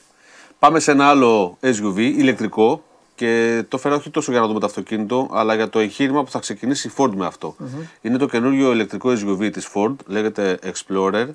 Ε, είσαι- είναι σε συνεργασία με τη Volkswagen. Έχει χρησιμοποιεί δηλαδή πάτωμα και κάποια μέρη του Volkswagen ID4. Ε, είναι 4,5 μέτρα σε είχε- όχι, μήκος. όχι, είναι Μοντάνα αυτό. Είναι Phoenix, κάπου εκεί είναι η περιοχή. Ναι, εντάξει, είναι φωτα- φωτογραφημένος στην Αμερική. Αυτό λοιπόν, το βρεις εσύ. Ακόμα. Ε, θα έρθει, τα πρώτα αυτοκίνητα θα έρθουν το τρ- πρώτο τρίμηνο του 24. Καλά είναι αυτό το Παρί. Αλλά μπορείς να. πάμε βόλτα. Ναι, δεν είναι ωραίο. Μ' άρεσε και ο Κιζάντη και όλα Ε, αυτά. δεν είναι ωραίο. Λοιπόν, με αυτό θα ξεκινήσει μια κοπέλα, Άμεσα δεν μ' η άρεσε. Λέξη Άλφορντ, η οποία είναι influencer και κάνει πολλά ταξίδια κτλ. Και επειδή είναι ο influencer που πρέπει να πάρει το αυτοκίνητο, Θα το πάρει για να κάνει το γύρο του κόσμου. α, ζούμε στην εποχή των influencer. Γιατί δεν το παίρνεις εσύ; Άμα μου το έδινε θα πήγαινα, το γύρο του κόσμου. Τώρα, άμα μου πληρώσει τα έξοδα, θα πάω εγώ, δεν έχω θέμα. Έφυγα τώρα εγώ να ξέρω. Ε, πρέπει να σου πω ότι αυτό το εγχείρημα, το οποίο εντάξει είναι εντυπωσιακό με ένα ηλεκτρικό αυτοκίνητο, Ναι. αντίστοιχα εντυπωσιακό όμως ήταν ένα αντίστοιχο εγχείρημα που είχε κάνει η Ford τη δεκαετία του 20. Α, αυτό είναι το κορίτσι; Ναι, αυτό το κορίτσι. Μια χαρά είναι. Ναι. Τη δεκαετία του 20 λοιπόν η Ford με ένα Model T Ναι. το οποίο έχει παραχωρήσει στην Aloha ε, Weight από ό,τι θυμάμαι καλά η οποία 16 ετών τότε γύρισε σε 43 χώρες έκανε ένα τύπου γύρο του κόσμου τότε από αυτή την ιστορία εμπνέεται η λέξη και θα κάνει το γύρο του κόσμου με ηλεκτρικό θα έχει ενδιαφέρον να το δούμε Έλα, θα σας πω και σε, σε κάτι οικονομικό, καθημερινό, Ναι. δίκυκλο. Voge 125R με 15 ίππους και τιμή 2.795. 2.795 ευρώ. Ό,τι πρέπει δηλαδή για μέσα στην πόλη για κάποιον που δεν θέλει να πάρει σκούτερ Ναι. ή το παπί του φαίνεται λίγο αδύναμο κτλ. Οκ. Έχει νεύρο, έχει οικονομία, είναι πολύ προσιτό. διαθέσιμο σε δύο χρώματα. Έχει ψηφιακά όργανα αλλά και γενικά πολύ πλούσιο εξοπλισμό. Ναι. Και μπορεί κάποιος να το πάρει με 18 άτοκες δόσεις ή χωρίς προκαταβολή. Ναι. Ε, είναι ενδιαφέρον, εγώ θα το ζητήσω να το πάρω για δοκίμη να το δω αυτό. Okay. Γιατί μου προξένει το ενδιαφέρον. Είναι η τιμή του πολύ καλή. Και κλείνοντας αυτή την ενότητα, θα σου πω την άξιτη πληροφορία της εβδομάδας. Έχουν ξεκινήσει στο Δήμο Γαλατσίου, σε κεντρικούς δρόμους όπως η Βεϊκού, η του κτλ.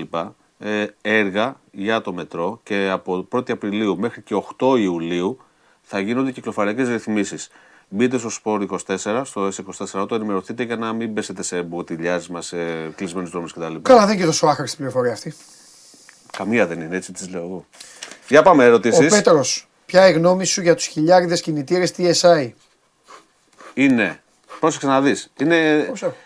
Ξε... Όταν ξεκίνησε, όταν βγήκε αυτό το μοτέρ, ήταν το μόνο μοτέρ χιλιάρι τουρμπο που χτύπησε τον EcoBoost της Ford σε, σε δύναμη από πολύ χαμηλές στροφές. Ε, στην πορεία όμως και μετά το σκάνδαλο που έγινε με τους ρήπους ρίξανε την ε, απόδοση στις χαμηλές τροφέ και ειδικά με αυτόματο κυβότιο έχει μια νοθρότητα χαμηλά. Δηλαδή πατάς να ξεκινήσει και αργεί. Όμως από εκεί και πάνω, μεσές ψηλές αποδίδουν εξαιρετικά. Ε, πρόσφατα οδήγησα ένα Taigo και λίγο πιο πριν ένα Fabia με αυτό το κινητήρα. Στο ταξίδι έχει απίστευτη μέση ώρα ταχύτητα. Δεν το πιστεύεις ότι είναι χιλιάρι το αυτοκίνητο. Ε, πάει πάρα πολύ καλά.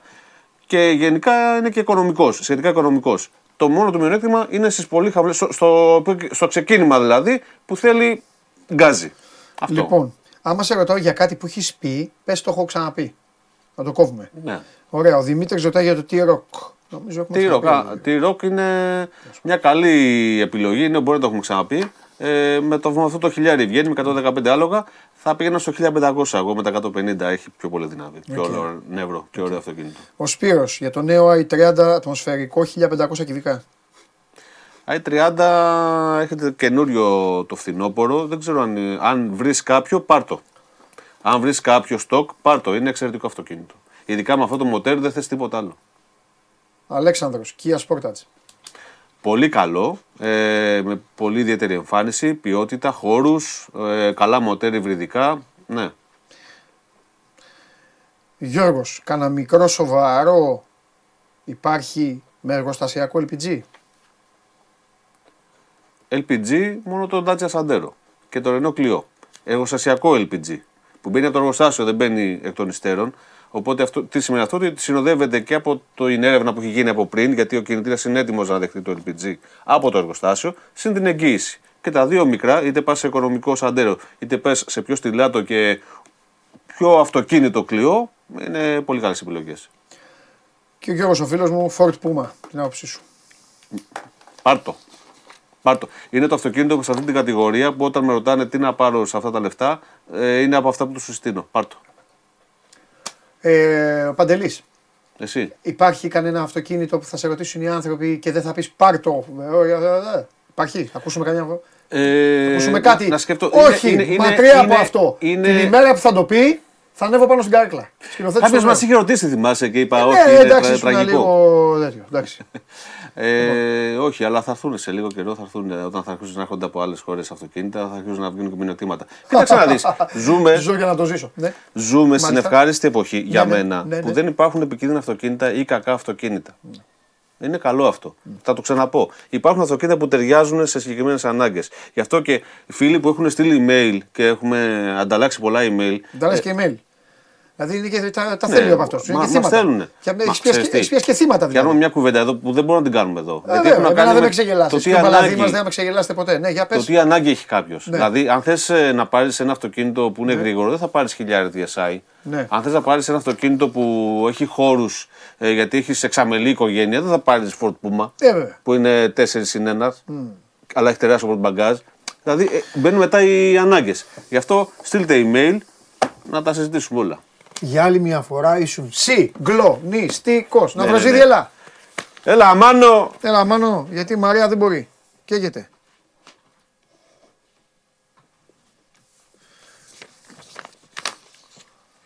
Ε, άμα έχεις καμιά αμφιβολία για το αυτοκίνητό σου και θες να πάρεις τα πάνω σου ψυχολογικά, το μεγαλύτερο σαράβαλο να έχεις, θα στείλεις εδώ για το Γιάννη Λιμπνέο. Και θα μου δώσει αισιοδοξία. Θα πει συγκλονιστικό, καλά, πάρ το και τέτοια. λοιπόν, ε, προσπάθησε να κάνεις το Βαγγέλη με μαλλί και χωρίς καπέλο. Για λίγο σε θέλω, έτσι κι Για λίγο, ναι. το έκανε εύκολο. Εύκολο. Εύκολα δεν το έκανε. Εύκολα το έκανε. Εντάξει, Εύκολα. είχε κάποια νεκρά διαστήματα και η Έδειξε ότι ΑΕΚ. ήταν διαβασμένη πρώτα απ' όλα από αυτό Α, που μπράβο, πάθαν όλοι οι από αυτό άλλοι. που έπαθαν οι άλλοι. Πήγε μέσα, σου λέει Ελλάδο. Πάρ τον γκολ και μετά. Παντελή, πώς το είπαμε, όλες αυτές οι νίκες, μεγάλες νίκες είναι πλέον στα playoff. Πάμε. Τρεις βαθμούς στο σακούλι, Ναι. γλιτώνει ένα κάζο. Ναι. Γιατί είδαμε ότι Άρης και Βόλος μπορούν να κάνουν ζημιές Ναι. από τη δεύτερη και αγωνιστική. Εγώ να σου πω εντάχει Βέβαια. ότι ο Μίτογλου που είχε ίωση ε, επιστρέφει σήμερα. Το ρύθμα. Ο Βίντα που είχε ένα χτύπημα χθες στον Αστράγαλο δεν εμπνέει καμία ανησυχία, θα είναι οκ. Ε, μέσα και ο Φαν Βέερτ. Ωραία. Όλοι μέσα δηλαδή. Ε, δύσκολα όμως ο Μουκουντή Ο Μουκουντή. και με Ολυμπιακό. Ολυμπιακό. Α, το ναι, κύπελλο. ναι, ναι, ναι, δύσκολα. Δύσκολα Μουκουντί. Τώρα από εκεί και πέρα είδαμε χθες και τον Αλμέιδα έκανε και ένα ψιλο rotation, ας πούμε, βγήκε από τα στεγανά του. Σιμάνσκι, Χατζησαφή ξεκουράστηκαν. Μάλιστα. Ε, να αποσυμπιέσει λίγο την ομάδα. Πολύ καλό κλίμα. Πάρα πολύ καλό κλίμα. Ιδ- ε, ήρθε- Ήταν το διπλό στην Τούμπα. Ακολούθησε ένα ακόμα διπλό. Ε, η Άκη είναι αποφασισμένη. Ναι. Είναι και ανακούφιση του παίζει ο πρώτος. Εγώ πάντα το μετράω αυτό. 100%. Αν κερδίσεις. Γιατί εντάξει, έτσι είναι η ψυχολογία. Άμα δεν κερδίσεις, μετά είναι δες τι, τι έπαθε ο Παναθηναϊκός την Κυριακή, ας πούμε. Α- Άσχετα που του κάνει και Σκέψου ένα τώρα δωράκι ο Άρης. Να Είναι έχεις μετά- κάνει γκέλα, να Αυτό. παίζουν οι άλλοι Μετά να βράδυ, να περιμένεις. είσαι στο αεροδρόμιο, Ναι. να Όλα περιμένεις. αυτά. Είναι όλοι ευτυχισμένοι τώρα. Ποιο αεροδρόμιο, με πούλμα πήγα. Με πούλμαν, λέω Ναι. αεροδρόμιο. Ε, Ευτυχισμένοι ακούγαν το αποτέλεσμα. Σου Ναι. λέει πάμε στο επόμενο παιχνίδι. Η ΑΕΚ να πούμε την Κυριακή παίζει με τον Άρη. Ναι. Και αυτό πολύ δύσκολο παιχνίδι. Μάλιστα. 6 ώρα στην ΟΠΑΠΑΡΕΝΑ. Κατά... Έξι είναι αυτό; 6 είναι, ναι. Οπότε είναι νωρίς το Πάοκ Βολός. Το πάω Πώ το έχω φτιάξει. Θα σου πω Σα αμέσω. άδειασα τώρα όλους. Ε. Τώρα με, με έκανες παντελόνι μεγάλο. Κάτσε ρε, τα έχω δω. Συγγνώμη, εγώ φταίω. Τα έχω δω. 6 ώρα Εκάρη. Πάοκ Άρης 8.30 ώρα Πάοκ Βόλο. 9 η ώρα Παναθηναϊκός Ολυμπιακός. Δηλαδή τηλεόραση το Πάοκ Βόλο. Ποιος θα το δει; Έχει χιονίσει. Οι νομίζω. Βολιώτες. Οι Και Βολιώτε. ο κόσμος του Πάοκ δεν θα πάει. Αν δεν κάνει άλλο. Τέλος πάντων. Μάλιστα. Αυτά πάνω κάτω. Ωραία. Και 12, ε, 12 Απριλίου, Μεγάλη Τετάρτη, ο επαναληπτικός του κυπέλου, γιατί σαν να το έχει ξεχάσει ο περισσότερος κόσμος. Αλήθεια είναι, αυτό. Και εντάξει, αυτό το ε, μάτς. ναι. Και να πούμε ότι μετά το Πάσχα η ΑΕΚ επιστρέφει με παιχνίδι κόντρα στον Ολυμπιακό εκ νέου. Είναι το μάτς το οποίο δεν έγινε λόγω του δυστυχήματος Λόγω στα του τέλη. στα τέμπη, Αυτό. ακριβώς. Και μετά παίζουν ξανά Στο πρωτάθλημα. πάλι στο Καραϊσκάκης στο πρωτάθλημα. Αυτό δεν είναι Ναι, ναι, ναι. η επανέναρξη. Είναι η επανέναρξη αυτή. Έχει δύο κολλητά δηλαδή, ΑΕΚ Ολυμπιακό. Αύριο θα Ολυμπιακός, ρωτήσω τον Βαγγέλη. Αύριο θα ρωτήσω τον Βαγγέλη. Χ στη λεωφόρο. Νίκη του Άρη. Ε, τι λέω. ρε. Χ στη λεωφόρο. Νίκη της ΑΕΚ με τον Άρη. Και του λες. Ένα από τα δύο. Ο Παπαρένα νίκη με τον Ολυμπιακό και ήττα του Παναθηναϊκού από τον ΠΑΟΚ.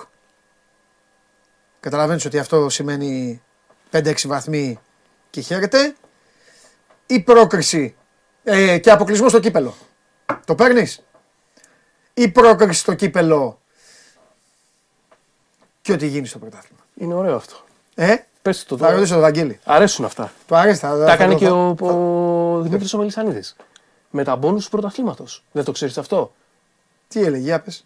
Τους έλεγε, παιδιά, το μπόνους, ξέρω εγώ, Φερρυπίν, για τον Πάοκ είναι 300 χιλιάρικα. Ναι. Λέμε το, λέω τυχαίο νούμερο. Ναι. Αν πάρετε τον Παναθηναϊκό, ένα εκατομμύριο.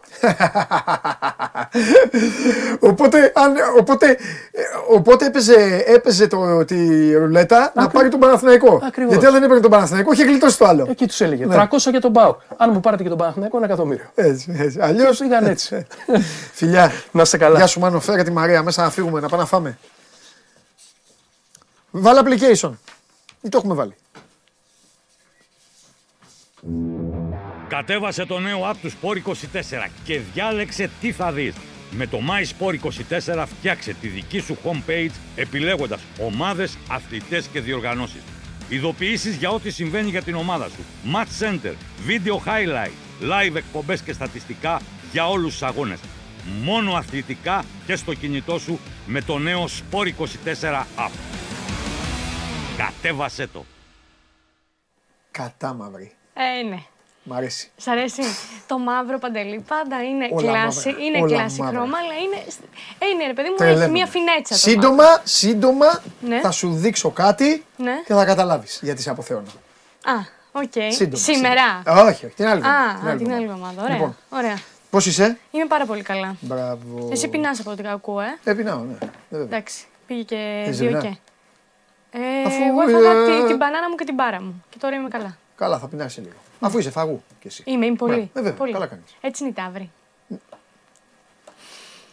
Δεν έχουμε κάνει, δεν έχεις κάνει το ένθετο ακόμα. δε- Ε, δεν φταίω εγώ. Την εσύ επόμενη φταίς. εβδομάδα έχεις Μάλιστα, δίκιο, μάλιστα, γιατί ήμουν μάλιστα. τιμωρία. Ναι. Λοιπόν, Ναι, ναι, ναι. Θα ξεκινάω με Θα τον... λε μόνο για το δικό μου ή θα λες και για το δικό σου; Α, θες να, να λέω ένα στοιχείο για σένα, ένα στοιχείο για μένα, για τον Ταύρο; Όλα Όχι, ό,τι για- θέλεις, μην νοιάζει. Για σένα θα ξεκινήσω. Α, για ξεκινάω. σένα, που είσαι για τη φυλακή. Μάλιστα. Για τις φυλακές στα σίδερα. Λοιπόν, ε, πάμε στο Τζεντ Evans. Δεν ξέρω αν είδες τι έχει συμβεί. Πλέον ο Τζεντ Evans αγωνίζεται στην Πρέστον. Ναι. Ε, θα μπει εσπευσμένα στο χειρουργείο.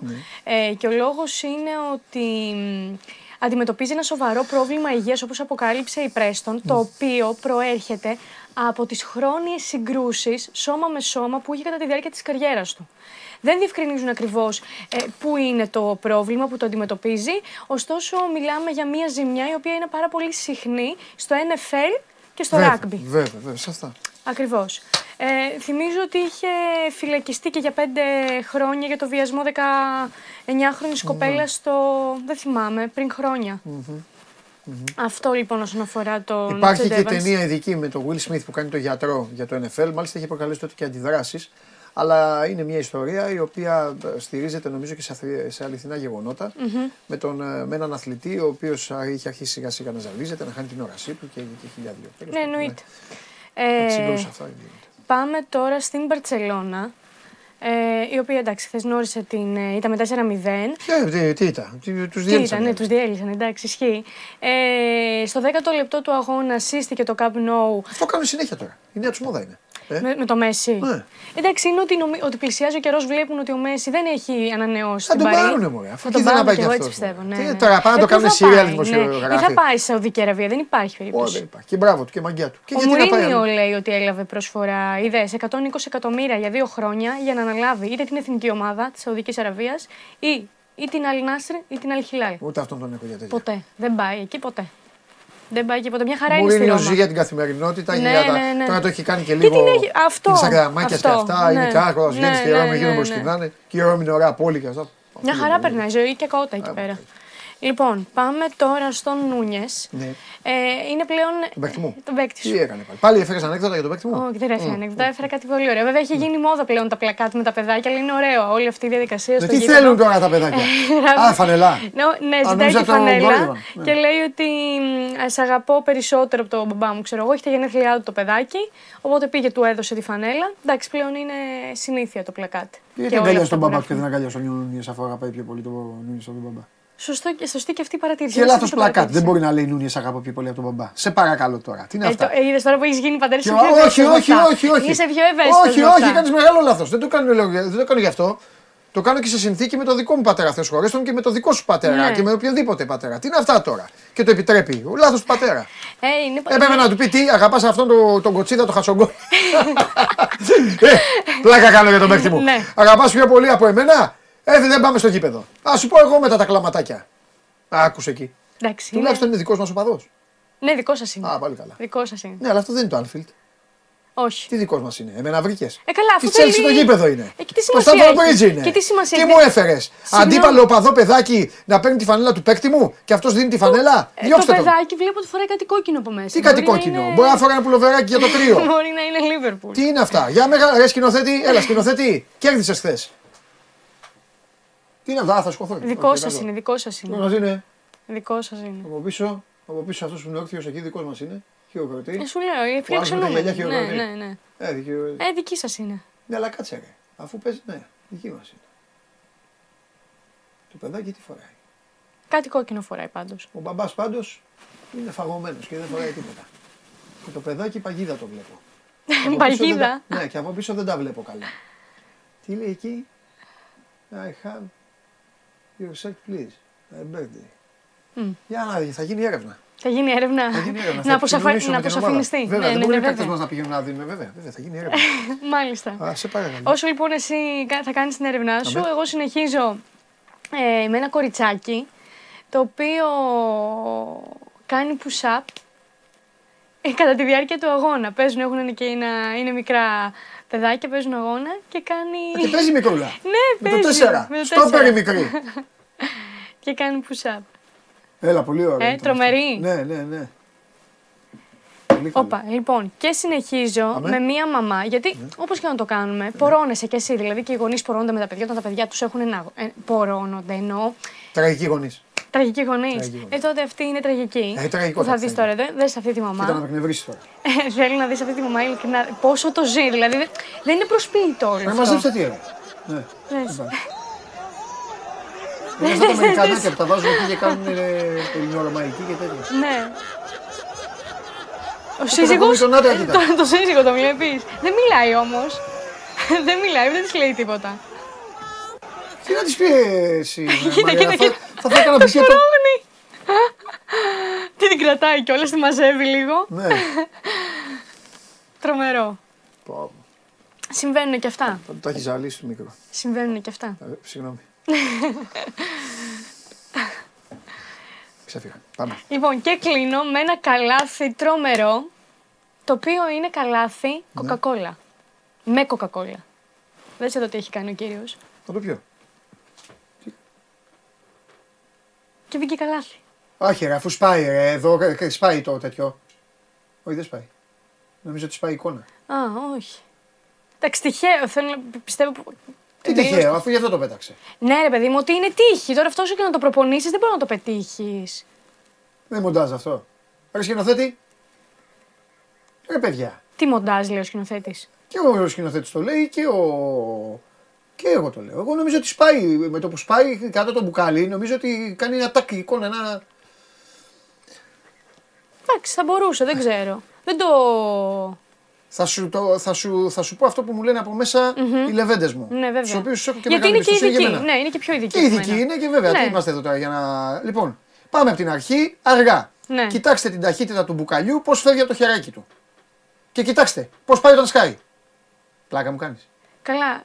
Τι καλά. Έχει το ανθρακικό που. Τι κάνει; Έχεις... Ναι, το ανθρακικό τι; Ναι, ρε παιδί μου, Και τι, έχεις- έχει φάει φασολάδα; Τόσο πολύ; Όχι, αλλά την κοκακόλα Ναι. όταν. Ε, ε, λόγω του ανθρακικού. Μάλιστα. Όταν την κουνάς. Δεν ξέρω.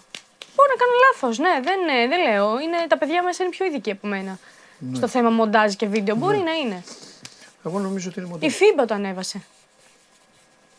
Ε, εντάξει, τι να κάνει. η FIFA. Όχι, να απλά κάνει λέω. το τέτοιο. Κάνει τη να FIFA. χαίρονται πάνω όλα. Ναι, ε, ναι, τέτοια. ναι. Οι οπαδοί των Milwaukee Bucks. Ναι. Μάλιστα. Εσύ τι ομάδα στο NBA. Δεν ασχολούμαι. ρε παιδί, Μπράβο, η οπότε Μαρία δεν- είναι Lakers. Θες να είμαι, θες να είμαι Lakers, είμαι Lakers. Δεν- Φάτε τι. Δεν ασχολούμαι. Πλέον γυρίζουμε άλλη σελίδα με το μαράκι. Βέβαια. Πλέον είμαστε σύμμαχοι. θα, θα, θα διαλέγουμε ε, ίδια, θα έχουμε ίδια γούστα. Ναι, θα τα είμαστε πούμε. σύμμαχοι. Ναι. Σύμμαχοι να είμαστε μετά από αυτά που θα πούμε για το ζώδιο μου την άλλη εβδομάδα. Δεν ξέρω πώς θα είμαστε σύμμαχοι. Όχι, θα είμαστε, θα είμαστε. Λοιπόν, τα λέμε. Φιλιά κοπελάρα μου. Φιλιά πολλά. Λοιπόν, ε, αυτή ήταν η Μαρία Κουβέλη για το ευχάριστο της ε, εκπομπής, το χαμογελαστό, το χαλαρό, το διασκεδαστικό και όλα τα υπόλοιπα. Δεν έχω διαβάσει πάνω τίποτα, ε, οπότε δεν μπορώ να δώσω προγνωστικά. Μία ημέρα βάλτε και εσείς τις εμπνεύσεις σας. Παίξτε εσείς. Λοιπόν, ο, ο Αναγνωστόπουλος πάνω εκεί τι είπε, απλά λέει με Λουτσέσκου και μου ρίχνουν μπαν. Πότε ρε σου ρίξανε μπαν, αφού σου ρίξανε μπαν που κανονικά έτσι θα έπρεπε, έτσι θα έπρεπε, αφού αυτοπροσδιορίζεσαι και αυτοχαρακτηρίζεσαι έτσι, έτσι θα έπρεπε να σου ρίξουν, αλλά που σου ρίξανε. Και εγώ πώς το είδα τώρα. Είδατε πώς πέφτουν τα μάτια μου, ε, μόλις, μόλις μπαίνει το όνομα, μόλις βγει αυτό το όνομα, μόλις το βάζετε. Μόλις έχω τσακωθεί, μόνο, μόνο με τη μάνα μου, δεν μου έχει πει τίποτα για το Μόλις μου πει και η μάνα μου, σκοτωθώ και με τη μάνα μου. Όλο τον κόσμο. Στον δρόμο να δείτε. Α, μου λένε αυτό. Επιχειρήματα φοβερά. Με σταματάει ένας, μου λέει καλά αυτό. για- Δεν θα, θα σου πω τι ομάδα είναι. Του λέω τελείωσες. Μου λέει ναι. Του λέω α σου πω εγώ γιατί τον συμπαθείς. Μου λέει γιατί. Γιατί σε έχει αλλάξει τα φώτα του. Λέω που σε βρίσκει. Μου λέει ναι, έχεις δίκιο. Παπ και φύγα. Καταλάβατε και τι ομάδα είναι τώρα. Τέλος πάντων. Λοιπόν, Ολυμπιακό. Αυτό είναι ανακοίνωση. Ε, τι είναι αυτό για να το πω. Ε, φ- ν- ν- Ωραία, ναι, άντε να την πω ολόκληρη. Λοιπόν, μόλις εξέδωσε η ανακοίνωση η ΠαΕ Ολυμπιακός, Ο τίτλος είναι, όπως μου γράφουν τα παιδιά, Βόμβα ορισμός του Κροάτη στα θεμέλια του πρωταθλήματος. Μιλάει για τον Γιώβιτς, ε, ξέχασα το όνομά του, που είπαμε στην αρχή. Τώρα, όσοι πιστοί, κάποιοι έχουν φύγει από την ε, εκπομπή, δεν μπορώ να τους βοηθήσω, δεν μπορώ να κάνω τίποτα. Ε, θα την διαβάσω την, ε, θα τη διαβάσω την ανακοίνωση ε, και